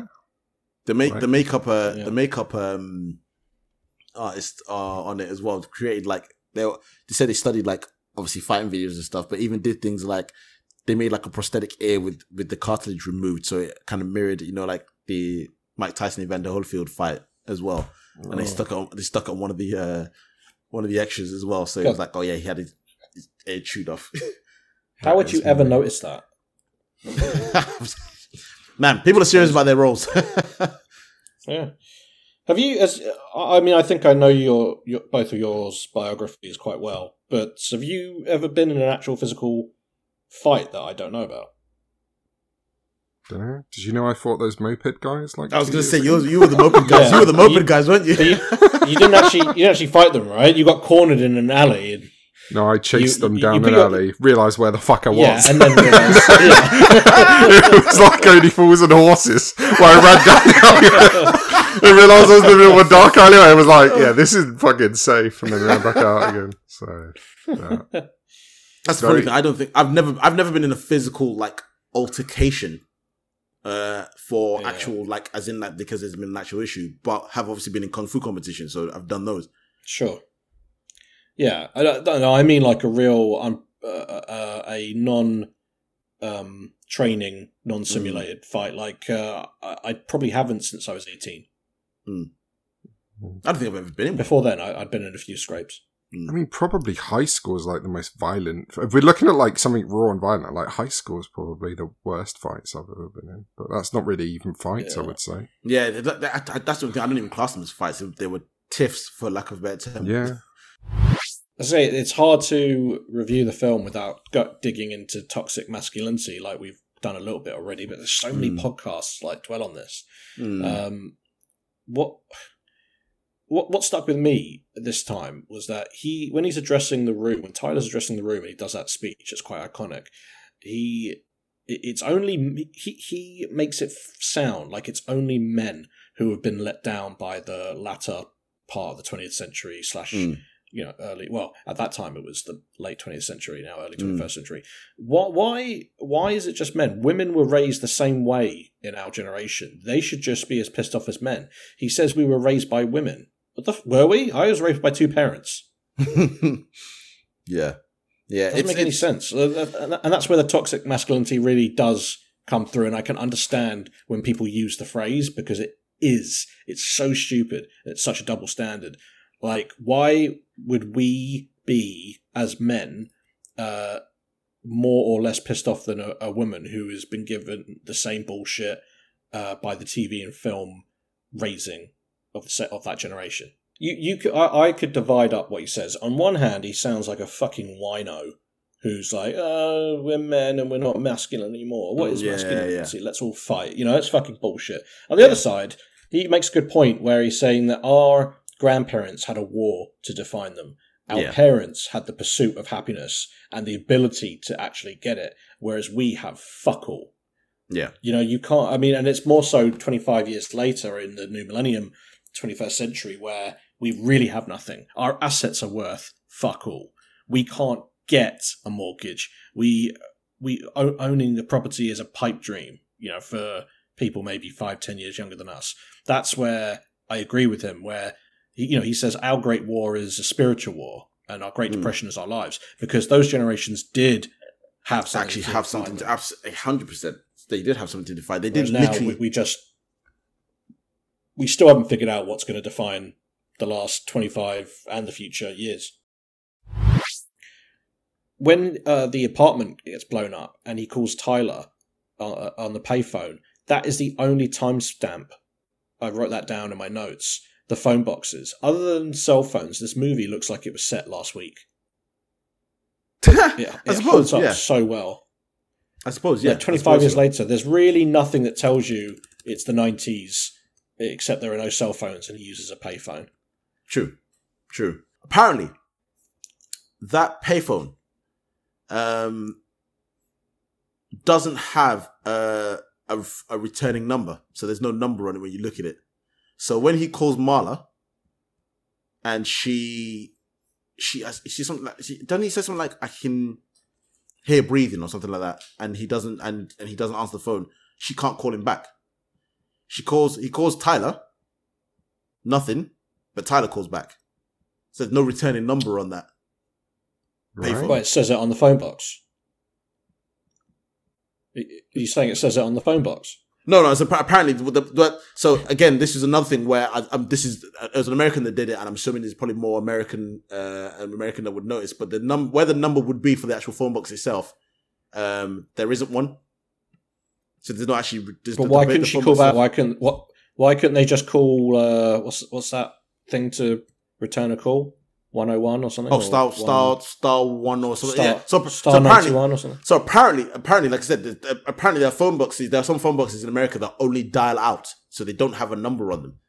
Um, right. So that was a dial out only. So box. that was a dial out. So that was a dial out phone box, which is why she couldn't work. Oh, she right. probably could, she probably couldn't afford to call back. To, to be fair, anyway, but which is why she can't call No, I back. didn't. I did not catch that. But then That's Tyler interesting. So, does so call basically, back. Tyler never called back because it's him. No, no, no, Right. Tyler never called back because it's him. Yeah, that's clever.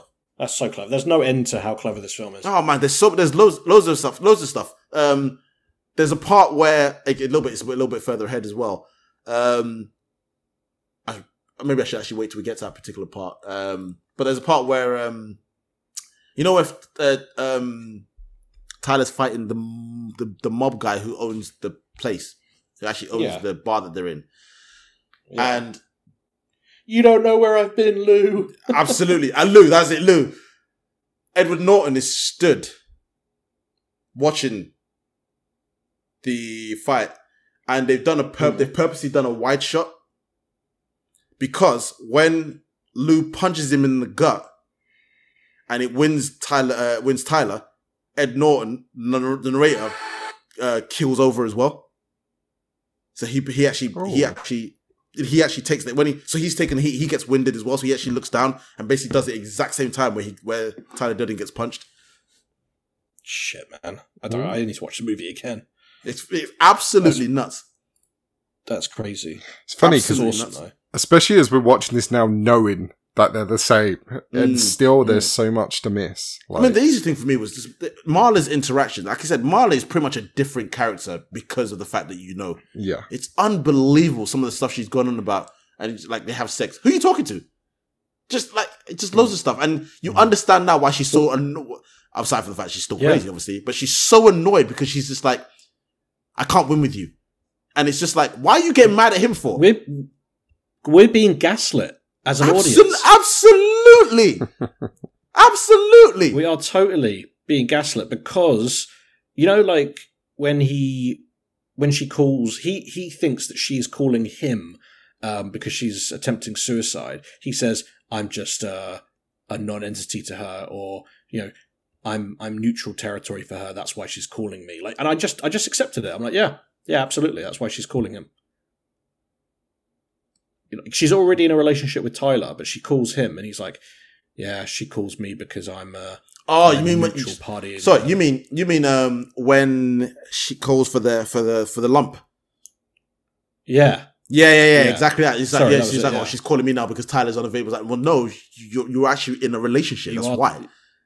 yeah. I just didn't. I don't. I didn't. Uh, you know, what's the word? Um, I didn't question it Yeah, yeah. It's so, tr- it's so because so because much- he's so he's so believable. We are being kind of indoctrinated into his into into Tyler's army. You know, like he- you believe what he's saying because you believe the narrator. and so he, when he says it so many times, he was like, sometimes Tyler speaks for me. I had a bad fall. Yeah. I had a bad fall, and it's like, and Yeah. it's also like, don't talk to Marla about me.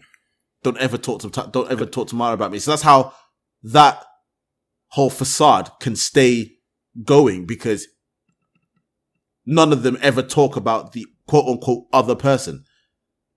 And it's absolutely It's so even the Like, he, he opens the basement door and he's like, "Don't talk to her about me." Don't talk to about closes me. it. And at one Yeah. point, he when and they both say at the exact same time, it's like this conversation is over. It's like oh man, it's so. And even the, the even the first time you see, even the first sex scene, you know, they blur the face, so you don't actually see who he's with. The very very mm-hmm. first sex scene they have, they don't they don't you don't they just blur the face. You just see a body. You know, between between this and the and the penis at the end, this film really rewards rewatching. it really does. And the funny thing is, the penis comes up twice. Yeah, like Penis when comes up twice. that, that that that whole thing with the projector, right? When he's he's a, a projecting guy, I'm really interested in what he's saying. You know, he's talking about the cigarette burns and the dots. Mm. It shows you when the changeover happens.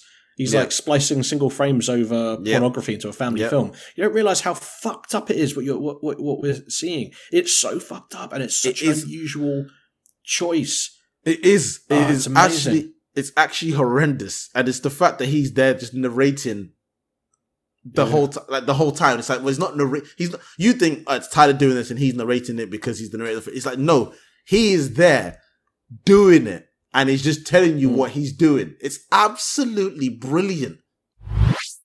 this is 1999, and I and I know that this is a far superior film to the film that I'm about to mention, but we have to it has to be said: The Sixth Sense and Fight Club. It's the exact same twist. Someone who we think is there really isn't there. It's literally the same the same True. twist. True. Which do you? We know that we know that obviously by by far far Sixth Sense was the more successful film at the time. Mhm. But what do you be be completely honest with ourselves? Which twist was like oh shit? Which one was oh my oh my god moment more for you? I have never watched The Sixth Sense completely through. And I, and here's the funny thing: it's going to sound stupid because I haven't seen it all the way through. I've seen like loads of clips of it and seen parts of it. I could pretty much tell you the exact film. I remember someone telling me the twist, and it just didn't seem like it was that big a deal. I, th- I think the execution of the twist for both films is phenomenal, Mm. but I think it's on the repeated viewing of it.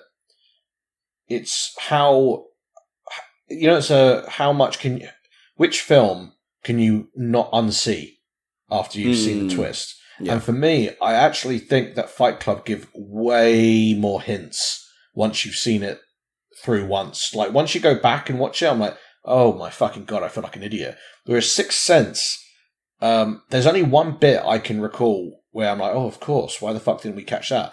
Is that when he's he, he's telling Bruce Willis that he sees dead people, and he says he's giving the rules of how what happens when he sees them. It gets really cold, and you can see your your um, breath. It, you know, he's he's you can see his breath right then and there. I'm like, oh, Mm. well, Bruce Willis is the only other cunt in the room. you know, like I, I always thought Sixth Sense, out of the two, I would say the Sixth Sense was more what I didn't see coming and was probably a bigger shock in the moment, but it's a film I never thought about afterwards again. I was like, oh, it's, you know, it's known for the twist, whereas Fight Club to me has so much more. It, it's a little bit hard to compare them both just because of I think Fight Club is just exciting and like the the way Tyler Durden talks through the film is you know it, he, he does have that like appealing charismatic you know it draws you in as as a viewer i do think sixth sense was just it, I'm purely talking about the twist. There is no comparison. There is no. Uh, you, you cannot compare Sixth Sense to Fight Club in terms of uh, the overall movie, the experience, the themes, the style, and the legacy. You can't. Mm, There's mm. nothing to it. But for I think 1999 not only had one film that had the greatest twist in movie history, but it had two. I can't think of I can't think of a film that delivers a better twist. The fight club Yeah. oh what about cabin in the woods i did not see that coming Why- any of what's, it What's the twist in that? The fact that they're They're They- actually like it's an experiment or something or something, right? yeah they Like- just end up in that underground fucking lab full of all was that really a legends and twist? demons and stuff, right? Or something like don't that. know. I, I mean, I was more shocked at where that film went. Like, to me, Fight Club was was a it's a great twist, but I definitely was more about the journey than being like, oh my god, they're the same per. I don't think I was like blown out my chair that they're the same person. Red baby buggy bumpers. wait, How- wait, what? Wait, How She how sells- now brown cow? She sells wood chopper chopped. Got it. Let's go. Uh, Unique New York. Neat cunt. The Um, Human Torch was denied a bank loan. just, before Will Ferrell gets to release material. Anyway. The narrator He quits his, his job. fists against the post. cunt. I'll just still edit him out. The sees the narrator quits his job and blackmails his boss and company's assets. I've got the power now, okay? I've got the power. I'll, I'll just edit him out. I'll just edit him out. You can't just edit me out. You have no authority here, Ian. no authority at all. I can't believe she didn't actually have any authority there. That's what blows my mind. Read the contract, Ian. Read them and understand them. they were not wrong. Oh, Jackie Weaver. God, she, she was the first Karen. Oh, absolutely Yeah. amazing. Oh, she was the first. Yeah. Anyway. The narrator quits his job and blackmails his boss for the company's assets to support Fight Club. More members join Fight Club, one of them being Rob Bob Paulson, uh, a man the narrator has befriended at the cancer support group. Tyler then recruits the men to his new organization, Project Mayhem, which engages in acts of vandalism. When the narrator complains about being excluded, Tyler reveals that he was the one who caused the explosion at the narrator's condo. Tyler disappears, and when Bob is killed by police during a sabotage operation, the narrator tries to stop Project Mayhem. He follows a paper trail to cities Tyler had visited and finds that Project Mayhem has spread throughout the country. Marla and project members address the narrator as Mr. Durden, and he realizes that he and Tyler are the same person. Do you know how you know this film was filmed in 1999? Uh, the narrator could afford flying to all those freaking cities. what the hell? How many times was he on a plane? Okay, I can answer that though, dude. right? How many fucking jobs does Tyler Durden have? That's a he good must fucking be point. a It's a good point. He must be rolling in it. Not to mention he had a pretty cushy job already. Exactly. That's a good then, point, actually. And then he fucking blackmailed the whole firm of his company to set yeah, him up exactly. for life. Un- un- unlimited assets. They're making Jeez. money off the soap. Don't forget that they Yeah, the created soap. soap. and I mean, I can't imagine he's making a lot of money with the movie theatre, but doesn't he work as a waiter? He works Wait, does yeah. everything. Yeah, when you yeah. when, look, you've seen Limitless. You know, look how much you can get done. Uh, mate, he's, he's, he's an entrepreneur. He's an entrepreneur. Absolutely. Seriously. Uh, it's, it's during this part. I mean, we've discussed so much of the film because, as we said at the beginning of this podcast, we had to discuss the twist in order to make any of the commentary make sense and add up. So, you know, everything, a lot of things that has happened in that passage that Ian just read, we've already taken into consideration. Mhm, But uh, it's around this time where you start to see what Tyler is building with Fight Club. You know, he tells you it's a secret, but knows that you will tell people, people you Yep. trust, people you know could Yep. benefit and are on the same level as you spiritually, mentally. Yep. He knows that you'll bring him new recruits to radicalize, Absolutely. manipulate, Absolutely. brainwash. And that's the whole point. Absolutely. It's, it's hilarious the fact that I remember reading somewhere, it's like the whole basis and the whole reason why Project Mayhem works. It's just as you said. Fight Club grows. But the whole purpose is if you don't talk about Fight Club, it would never have grown. So it's almost that fact that you knew that you can't talk about it was almost the reverse psychology that, oh, I'm definitely going to go talk about it, but to the correct people. It's Hmm. it's it's nuts, absolutely nuts. And like you said, it's funny. Um, I think I touched upon it earlier, like much earlier on the podcast, where I mentioned how the whole from the beginning you aren't special, right? Uh, but at the same time, his mantra is almost juxtaposing because he's talking about how they need to do things differently and just and just go outside the norm. When he when when they drive that car and he's just like just let go and then they crash and he's like we just had a near life experience. Do you know what I mean? It's like that's that's that's Tyler's whole mantra summed up. But at the same time, eventually it just brings you to Project Mayhem where you are nothing and you do just get told what to do. Much like the complaint of normal life. do you know what I mean?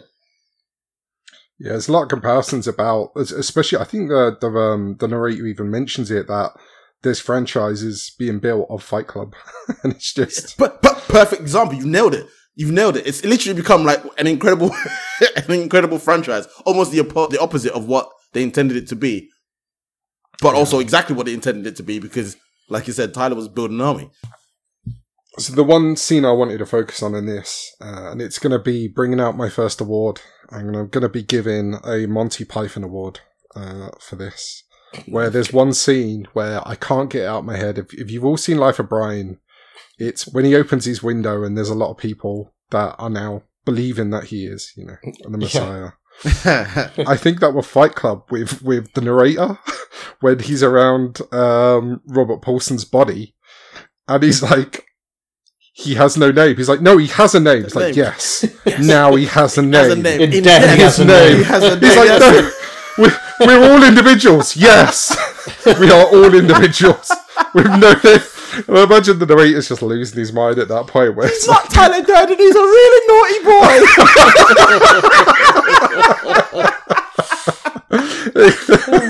exactly that. It, that bit to me almost like makes me laugh. Where it's just him looking them. Now that we know and we're in on it, that scene is almost just like a bit of a comedy skit for me. Where it's, just like he's looking at them all like, "The fuck are you saying?" Never mind that Marla Singer tot.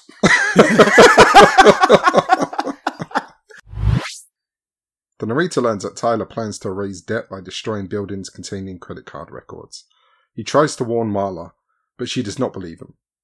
He goes to the police and is threatened by officers who reveal they are members of Project Mayhem. Tries to escape, uh, and then disarm the explosives in one building, but is subdued by Tyler and held at gunpoint on the top floor. The narrator realizes that it's actually himself who is holding the gun, and he fires the weapon in his own mouth, blowing a hole through his cheek. Uh, Tyler stands motionless, uh, smoke coiling from his head, and then collapses and vanishes. Marla arrives, being brought by project members, uh, and finds the narrator badly wounded but alive. He tells her that she met him at a very strange time in his life, which they hold hands and watch as the buildings around them explode. Mm. Great Great song. There's some bangers in this film. giant penis. yeah. That's what I meant. Some real bangers in this film. what did you think I, was talking about? I feel like this film had real balls, you know? it was ballsy. You know, Ed Norton takes a lot of punishment in this third act, and I'm going to throw out the Highlander Award. Um, the only way to kill Ed Norton is chopping off his fucking head. The, the amount of damage he takes in this fucking film. This-. The, the car wreck that he survives, multiple beatings that would have left any other person brain dead. He's clearly broken his neck being thrown down the stairs, and to top it all off, he shoots himself in the face. I was like- it's so funny because I was just like, look, I mean, I love it, but no one's surviving. No one's surviving No. this. No one's Not surviving one this. broken bone. Not one broken bone. absolutely not. And he's just like, oh, met me at a strange time. And then by the time he finishes, he's actually he's actually talking normally. Yeah. Being poetic and shit. You Exactly. I was just like, really? Absolutely not. There's no way. Although the scenes with that they did, and I still I don't know how they did that. Like I should, probably should have done research into it. But when he's like dragging himself and you see it through CCTV, yeah, I don't get it. Man, I've, I've, that's- I've looked into it. it's so good. How is he dragging? You know, like when he's getting So pulled by his good. hair.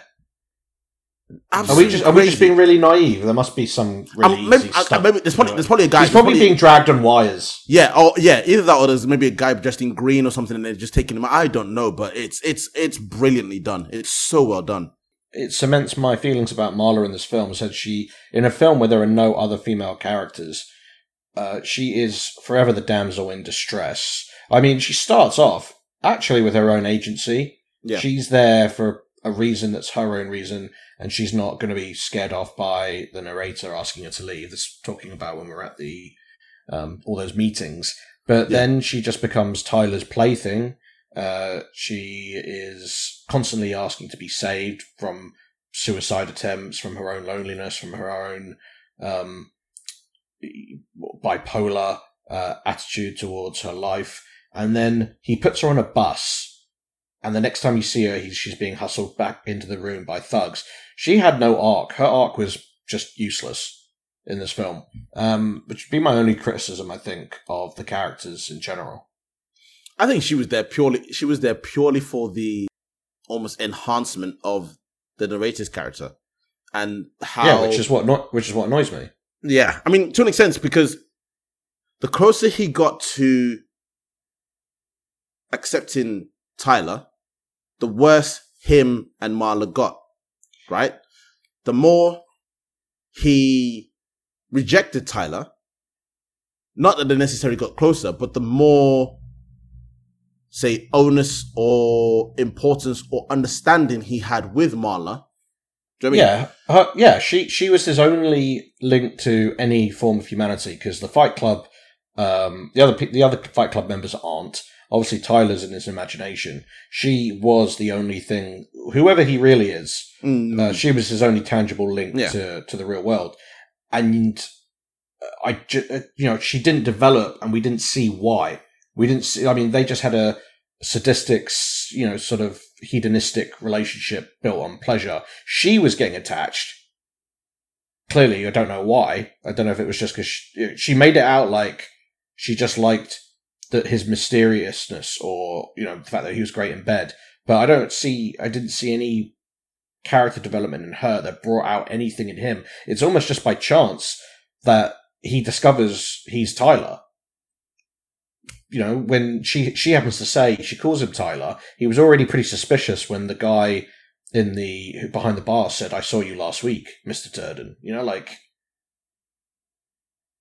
Yeah, yeah, I know. I think, I think in a film with, with there's so much going on and there's so much to do, it's like it would to, to add another character and another growth and arc on that would have been would have been way too much. And in the end, like I said, the reason in essence, like we said, the only reason her, her character was there was because of that link to his humanity that kind of stuck. And not only did it stuck, kind of his development, which Marla was the litmus test for. So in a weird way, yes, she definitely didn't develop, but she was the litmus test for where he was Mm. at in a weird way. That makes sense. And that was unfortunately that that surely was her role. That blatantly because there was no one else that could do that in the film. No, this film definitely doesn't pass the Bechdel test. So the, the film the film ends with Tyler's plan actually going ahead, all the credit card debts being Yep. reduced back to zero. And I'm sorry, but I'm going to throw out a Fast and Furious award. The Fast and Furious award is defying the laws of physics. Those dome glass windows would have imploded by the force of those demolitions happening across the street. Yeah. Uh, yeah, pretty much, pretty Fair. much. I, for me, for me, I was just like, it like it happened, right? And and the, the plan still goes ahead. So it's like, and again, it kind of I had that kind of feeling of, like, what what, what now? Like, what? It- like what what what was the movie saying in the end after all of that? It kind of left a bit of a question mark for me. Mm. I, I wonder how lost it is as well with the technology we have now, where you blow up them buildings. It's like those buildings ain't got shit. Like it don't matter if you blow them. up. Literally, it was just in the like, cloud. um, How are you gonna get it- to the cloud? I said it. It's like, Like- it's, it's like all you've done is stopped a few people from going to work on Monday. It's like really, everyone is just gonna go use their freaking Apple Watch to go pay for everything anyway. You don't even need plastic anymore. No, yeah, but what it was saying was that no one had any debts, Mm. which to me sounds pretty sweet. I mean, so what? As in, like that was the massive reset. Yeah, it was so it was Okay, resetting okay. all the. cre- It, it was a building that contained, and I don't know if this is science fiction or not, but some kind of, um, you know, entity that had a server Yeah. that had all the uh, credit card transactions, which told the the credit card companies who owed them what. So back those to our back to our original statement. Then, hundred percent. Then this film is a massive advertisement for cryptocurrency. yeah, way ahead of its time. Chuck Chuck Palahniuk was uh was well ahead of his time. I hope he invested in Bitcoin. Yeah, probably has. He probably still- has. he's still probably sat on paper. Did did you did you gentlemen know that Fight Club did have two sequels? No. It's funny you mentioned that because I was literally looking up um Fight Club 3, which was a comic book apparently, but I was like, so Uh, there's got to be a number two as well. As Both was, as was. Fight Club Two. Yeah. Oh, nice. So No. yeah, Fight Fight Club was followed by the two sequels uh, in comic book form, all written by Palahniuk. Uh, so Fight Club Two came out in 2016, what? and I didn't get past the first issue, but I have since read up on what happened. Set 10 years after the ending of Fight Club, the sequel is told from the restrained perspective of Tyler Durden as he sits in the subconscious of Sebastian, the real name of the narrator of the original Fight Club. Okay. Sebastian continues his dysfunctional relationship with Marla and has fallen into the mundane routine of society until Tyler reemerges to cause chaos. I'm I'm I'm I'm reading through like you know the Wikipedia notes, right? Fight Club 2 issue 4. and all I can see is at the compound ties between ISIS and Project Mayhem are revealed when a pro- member of Project Mayhem is given his assignment as an ISIS suicide bomber, implying that Tyler is behind ISIS as part of his desire to destabilize the Middle East. What? The actual hell? Dude, it's so fucked that Palahniuk goes ultra metaphysical. He adds himself to the story and gets shot in the head by Tyler. What? What? Yeah. Global distab- global dis- uh global anarchy and destabilization is basically what they- wow. Okay. All I know about Fight Club 3, which came out in 2019, is this. Because no- there's no other information you can find on it unless you have the comics. Marla Singer is about to deliver her second child, but the father isn't her husband, it's his alter ego, Tyler Durden. How how there could be a Fight Club 3 after some of the stuff I'm I'm I know. I'm re- Right Club. The writers of Right Club are no help whatsoever. Like Marla and her growing army of child soldiers track her son to a mountain stronghold and lay siege. What is happening? Tyler takes Sebastian on a dreamland tour to explore to explain human history and the new future Rize or Die has planned. Sebastian, it would seem, is the only is only the latest man in many generations to have his life steered and destroyed by Tyler. Tyler spreads like a virus. He's passed down from generation to generation, and now that Junior has Tyler in him, he no longer needs Sebastian. This really is the Matrix resurrection What? of comic This is it, it is sequels. I- yeah, I'm, I'm I'm just gonna I'm just gonna choose to to to to not have them exist.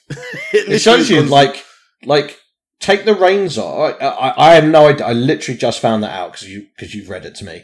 So I have no idea the the context behind what what drove Palahniuk to to write that. But all I can tell you is that it might be a very good example of what happens when you let the writer go fucking off the rails and why people don't get enough credit to the studios for reining them in. it's a good point. It's probably a good point. So everyone's like, oh, the studio are interfering too much. I'm like, do you know what would happen if the writer was left with just his quill and no interference, no restraint whatsoever? True. True. God. Like, That's look, absolutely crazy. George Lucas, you know, case in point, Jar Jar Binks. That's what happens. exactly. He said, I'll fund these movies by myself. What, what do I need? Gungans. Oh my god. Um, so we're going to go ahead and, if everyone's ready, we're going to hit uh, hit the scoreboard. So we each give a score out of ten, maximum score of thirty. Uh, our scores are based on how much we enjoyed the movie, of course, and there is a caveat to each score, which comes in the form of a bollocks card. Um, funny enough, and maybe this is a testament to how good the movie actually is. No bollocks cards were thrown this entire review. But it was all bollocks. This is the thing. How do you call it out? It's Despite just there crazy. quite literally being bollocks cards in the actual film twice. We've been gaslit the entire time, so like, how could we possibly? Yeah. Um, well, either way, we you would so for for any new listeners, we would normally uh, have thrown a couple of bollocks cards. We each get three bollocks cards to throw um, in a uh, in, in a single review. Uh, you don't have to throw all of them, but if you want to, you can, and we deduct those off of the final uh, scores. So um, with that all said and done, Ian, do you want to go first? Yeah, I think yeah. I was just thinking that. So, um, always was interested in this film. I don't think the first times I ever watched it or watched parts of it, um, were like uh, watching it from beginning to end complete. I think I always remember picking up, picking up little bits of it first. So I had, I was just interested in the Fight Club part of it, to be honest. I think that's always what really got, got me into it. Um, watched it multiple, multiple times. Always remember enjoying it. However, I think watching it this time through, um, especially starting it, seems so much harder. I think he seems it's so much darker and like really sort of grips you, or, or was getting to me with his description of the world and just a, a way you could look at everything just being so bad and depressing. And um, I think I I when I paid more attention, I realized that you actually just hearing the narrator's view of the world and everything you're seeing and hearing is through the narrator's view. I think I enjoyed it more. Uh, I don't think uh, I've ever paid as much attention to this film uh, as well doing this watch for uh, watch through, which was great when you are seeing all the little details. Tyler popping up, trying to keep an eye out to see if he pops up again. Um, so really enjoyed the film. Ending's great. Twist is good. Actors absolutely nailed it. I think everyone in this film was incredible. Meatloaf included. Absolutely loved it. So um, I'm going to be giving it a uh, 8.5. This film was probably always on a pedestal because of the way I watched it, where you guys basically, for the most part, basically made me sit down and watch it. And our house in Drayton Street, I sat down, and watched it myself, and then text you guys instantly. And I remember thinking, okay, I know the themes, etc., and things are gonna hold up, and and Fight Club is is very much a favorite for so many many people. But watching it now, actually think the film is better, like genuinely. And it's so weird to see how it is probably more apt now than it was then, in a weird way. I think this is the type of film where if you released it now, this film would would do wonders, like genuinely. And despite certain things like time jumps and things like that, because of what the film is trying to say ultimately, you you kind of let everything just go and it just works perfectly. And like I said, it hits on so many levels, even now. And despite all of that, can still have funny moments and still be entertaining. Um, I think the only thing I can kind of mark it down on for me personally, and I say mark it down even if it's going to be marked down, is more the end um, in terms of the kind of what now. But that being said, it's still kind of that. It's still kind of it's it's almost still that kind of alternative that we're looking for now in the form of like crypto and everything else. And we literally have companies, uh, companies, countries now who have Bitcoin as their actual national currency. It's literally where we're at now, right? So because of that, because of the incredible acting, because of how much everyone nailed it, um, I'm I'm even gonna let Jared Leto slide, just so he doesn't bring the film down. I'm going for a nine. Nice. Okay. So for me, I, I look at the film in 1999. Uh, on paper, this this could have gone horribly wrong. It could have been uh, it, it could have been misdirected. It could have been uneven. Uh, the tone could have been completely uh, up and down. Uh, and and the cast, especially you know the cast that they might have got to do to do these roles, um, it, it could have been a disaster. It could have been something akin to oh I don't know like uh, Matrix Resurrections. No, uh, it, could it, it no it could be it, it could have been a much lesser film, but because and I mentioned this in the review, Ed Norton gives the career performance of a lifetime by giving us a a performance where you just don't believe that this character could be as crazy as he needs to be um, to to to see the twist coming. And then when you do see the twist, you think, "Fucking hell, yeah! I totally and utterly missed that, and I'm an idiot for missing it." You know, uh, he just does everything spot on. Uh, Brad Pitt is perfect in the role. He was born to play Tyler Durden, and it's a testament that at this at this time in his career, he was taking on roles that his agent must have been fucking fuming about. true, so true. You know, he was playing uh, a, a nut job in Twelve Monkeys, a nut job in Californication, a nut job in Fight Club. He was playing a fucking Irish a bare knuckle bare knuckle boxing champion boxer, yeah. Fight Club. He was, you know, it wasn't until Ocean's Eleven hit with them like, snatch. right, here's you, and if here's here's what did I say? Fight Club. Sorry. Um, yeah, pl- played Mickey in in fight in uh, Snatch, and then it wasn't until Ocean's Eleven where you're just like, finally, put him in a suit and you know, yeah, exactly, exactly. Let him, let him be uh, slick and whatever. He was just a he had no he had no compunction of of doing these these roles that I mean, look at the time, Fight Club was a disaster um, financially. True. Exactly, exactly that. You know, and Snatch was an independent film. Exactly. These these movies grew in stature over time because people realized how fucking incredible and intelligent they were, and that is in no short order to do with Brad Pitt. I mean, mm-hmm. we've in our podcast before we've reviewed films like The Departed. Most people wouldn't even know Brad Pitt was an executive producer on that film. Exactly, exactly. I mean, the guy is like, man, he is absolutely out of this world. But anyway, enough enough uh, about his dick. Um, enough about the film. I, I just I just love this film.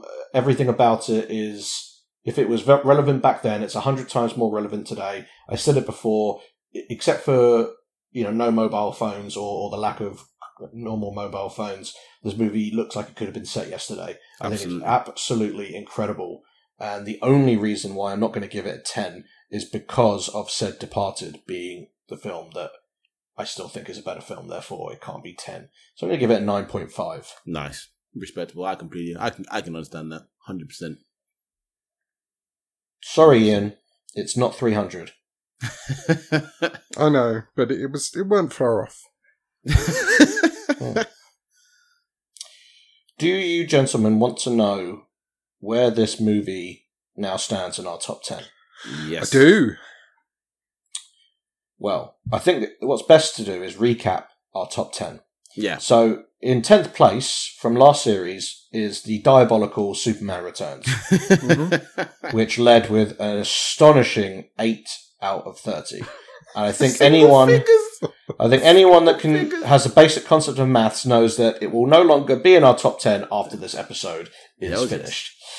Um, number nine, X Men Three with an eleven point five out of thirty. Number eight, Okay. The Girl Next Door, seventeen point five out of thirty. Wow, that's quite a jump. This is a bit. It, is, it tells you how much we hated those bottom two films. Oh man, superhero films as well, like our bread and butter. You know what I mean? Maybe that's. Maybe that's why we judged them so harshly. yeah, man. Um, so then we went to number seven, which was Hitch, twenty point five out of thirty. Another jump. Uh, number six, which I still think is, is the travesty of the podcast so oh, far. you're gonna say Training aren't? Day. Oh man, this one, this one, this one hurts. 20, this one hurts. 22.5 out of 30. That's nuts. Much better film than that. Uh, number five is Snatch with 23 out of 30. Number four is Hot Fuzz with 24.5 out of 30.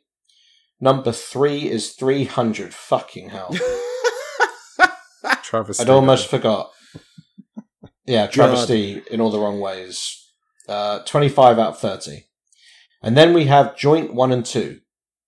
The Departed and The Dark Knight together at 26 out of 30. Ooh. And the reason why we have done it this way, why we've read it back to front, because if you are pretty good with your maths, you could tell that we are about to have a new number one Oh my lord! Wow. with 27 out of Ah, 30. yep, yep. Fight Club takes oh my the god! top Number spot. one. Wow. I will say, I, I don't know if we can pull up the game statistics, but this film just couldn't get a bollocks card. Uh, I, there's Th- that's where what do you do it. it? I think can't- that's what has peaked That is it. that is that has that is actually what's done it. It's That is broken what's our done it. system where it's like, well, he's got an insomnia. Of course, time can just disappear. Oh, he's talking bullshit. Of course he is. He's fucking talking to himself. Do you know what the funny thing is? It is probably because of the content of Fight Club and the very fact that it's all about breaking the system that it literally broke the system. Because, like you said, you can just be like, like you said, he's he he blacked out. He was blacked out when he did it. Ju- Just like Yeah. you can't you can't give the film bollocks card because it's all about the bollocks. Do you know what I mean? It, it, it wins like the Bollocks Award. The bollocks award, like the positive bollocks award, if there is one. What was its total score? So was it one point over? One point, One point. One one point. full point. point, 27 out of 30. So One bollocks gonna- card would have brought it down, That is Yeah. gonna be hard to beat, and it That is gonna- survived without a is gonna be single bollocks card. That is going to be really hard to beat. So, um, this was not planned. This was completely spontaneous. In our first episode of season two of Back to the Pictures, Fight Club takes top spot. It, um, it, it has like watching that film again. Like it took me three hours, three hours to watch that film. Oh It's taken us six hours to record the podcast. I'm doing exactly, exactly that. There's just so much, so much. So it's almost that time where we need to make like Keaton and Buster, but we need to decide what our next movie is going to be for episode two of season two. Uh, as we did last season, uh, except for that final episode of the season, which was The Dark Knight, which we picked by consensus, we always uh, play a little game of roulette with uh, a bunch of sound files. These files contain quotes to some of the movies, well, most of the movies we watched when we were at university together, and they have been numbered uh, anonymously from 1 to 30. And each week I will ask one of my co hosts to pick a number from 1 through 30, and we'll keep adding to the you know the pot so there will always be 30. And whichever number they pick, we will reveal to you and us uh, all at the same time what the movie is going to be. So, with that in mind, uh, Anton, do you want to pick a number? I'll have a 14, please, Bob. 14. Oh, Ch- Oh, Charlie. Charlie Willy and the Wonka. Chocolate Charlie and the Factory, what? yeah. yeah, this was on this was on the list. Ah! Oh my god! Oh wow. Yeah. There's probably listeners who got that straight away and lost Yeah. their minds. I was just like, what romantic comedy is this? I, I kept thinking Wizard of Oz. I was like, Wizard of Oz? Wizard of Oz? Like, just. I absolutely. This is gonna this is gonna be a a incredibly divisive episode because this is like my favorite film of all time. That's that's madness. That's crazy. Love this film. I know Uh, you do. I know you do, but, but that's crazy. Whereas for me, I it's just- like I'm like, eh. That would look, there, there, there is a lot that you can say about this film. This is going to be a really, really funny episode. I think. Do you know what? Yeah, yeah, nah. I'm, I'm with this. I'm, I'm with this. This is this is so kind of left field for us, right? Yeah, it's out of our I comfort it'd be- zone. Absolutely, it's, I, I think it'd, be- I think it'd be a great one to do. Genuinely. So, with that in the bag, it just leaves me to thank my co-hosts, Ian. What kind of dining set defines me as a person? Actually, why do I feel that that one actually applies to him? oh my god, that's brilliant. Anyway, um, this also leads me to thank my other co-host, Anton. Stop trying to control everything and just let go. Let go. Again, I think Anton's referring to something that our viewers will have nothing, will have no concept of. He's talking to an Airbnb host. As if you knew that I chose him. Yes, yes. from Tewkesbury, who shall remain nameless. Oh god. Wench. Absolutely. I could not go. I could not not go with that line now. Perfect. Well, remember, kids, your futures haven't been written yet. No one's has. Your next picture is whatever you make it, so make it a good one.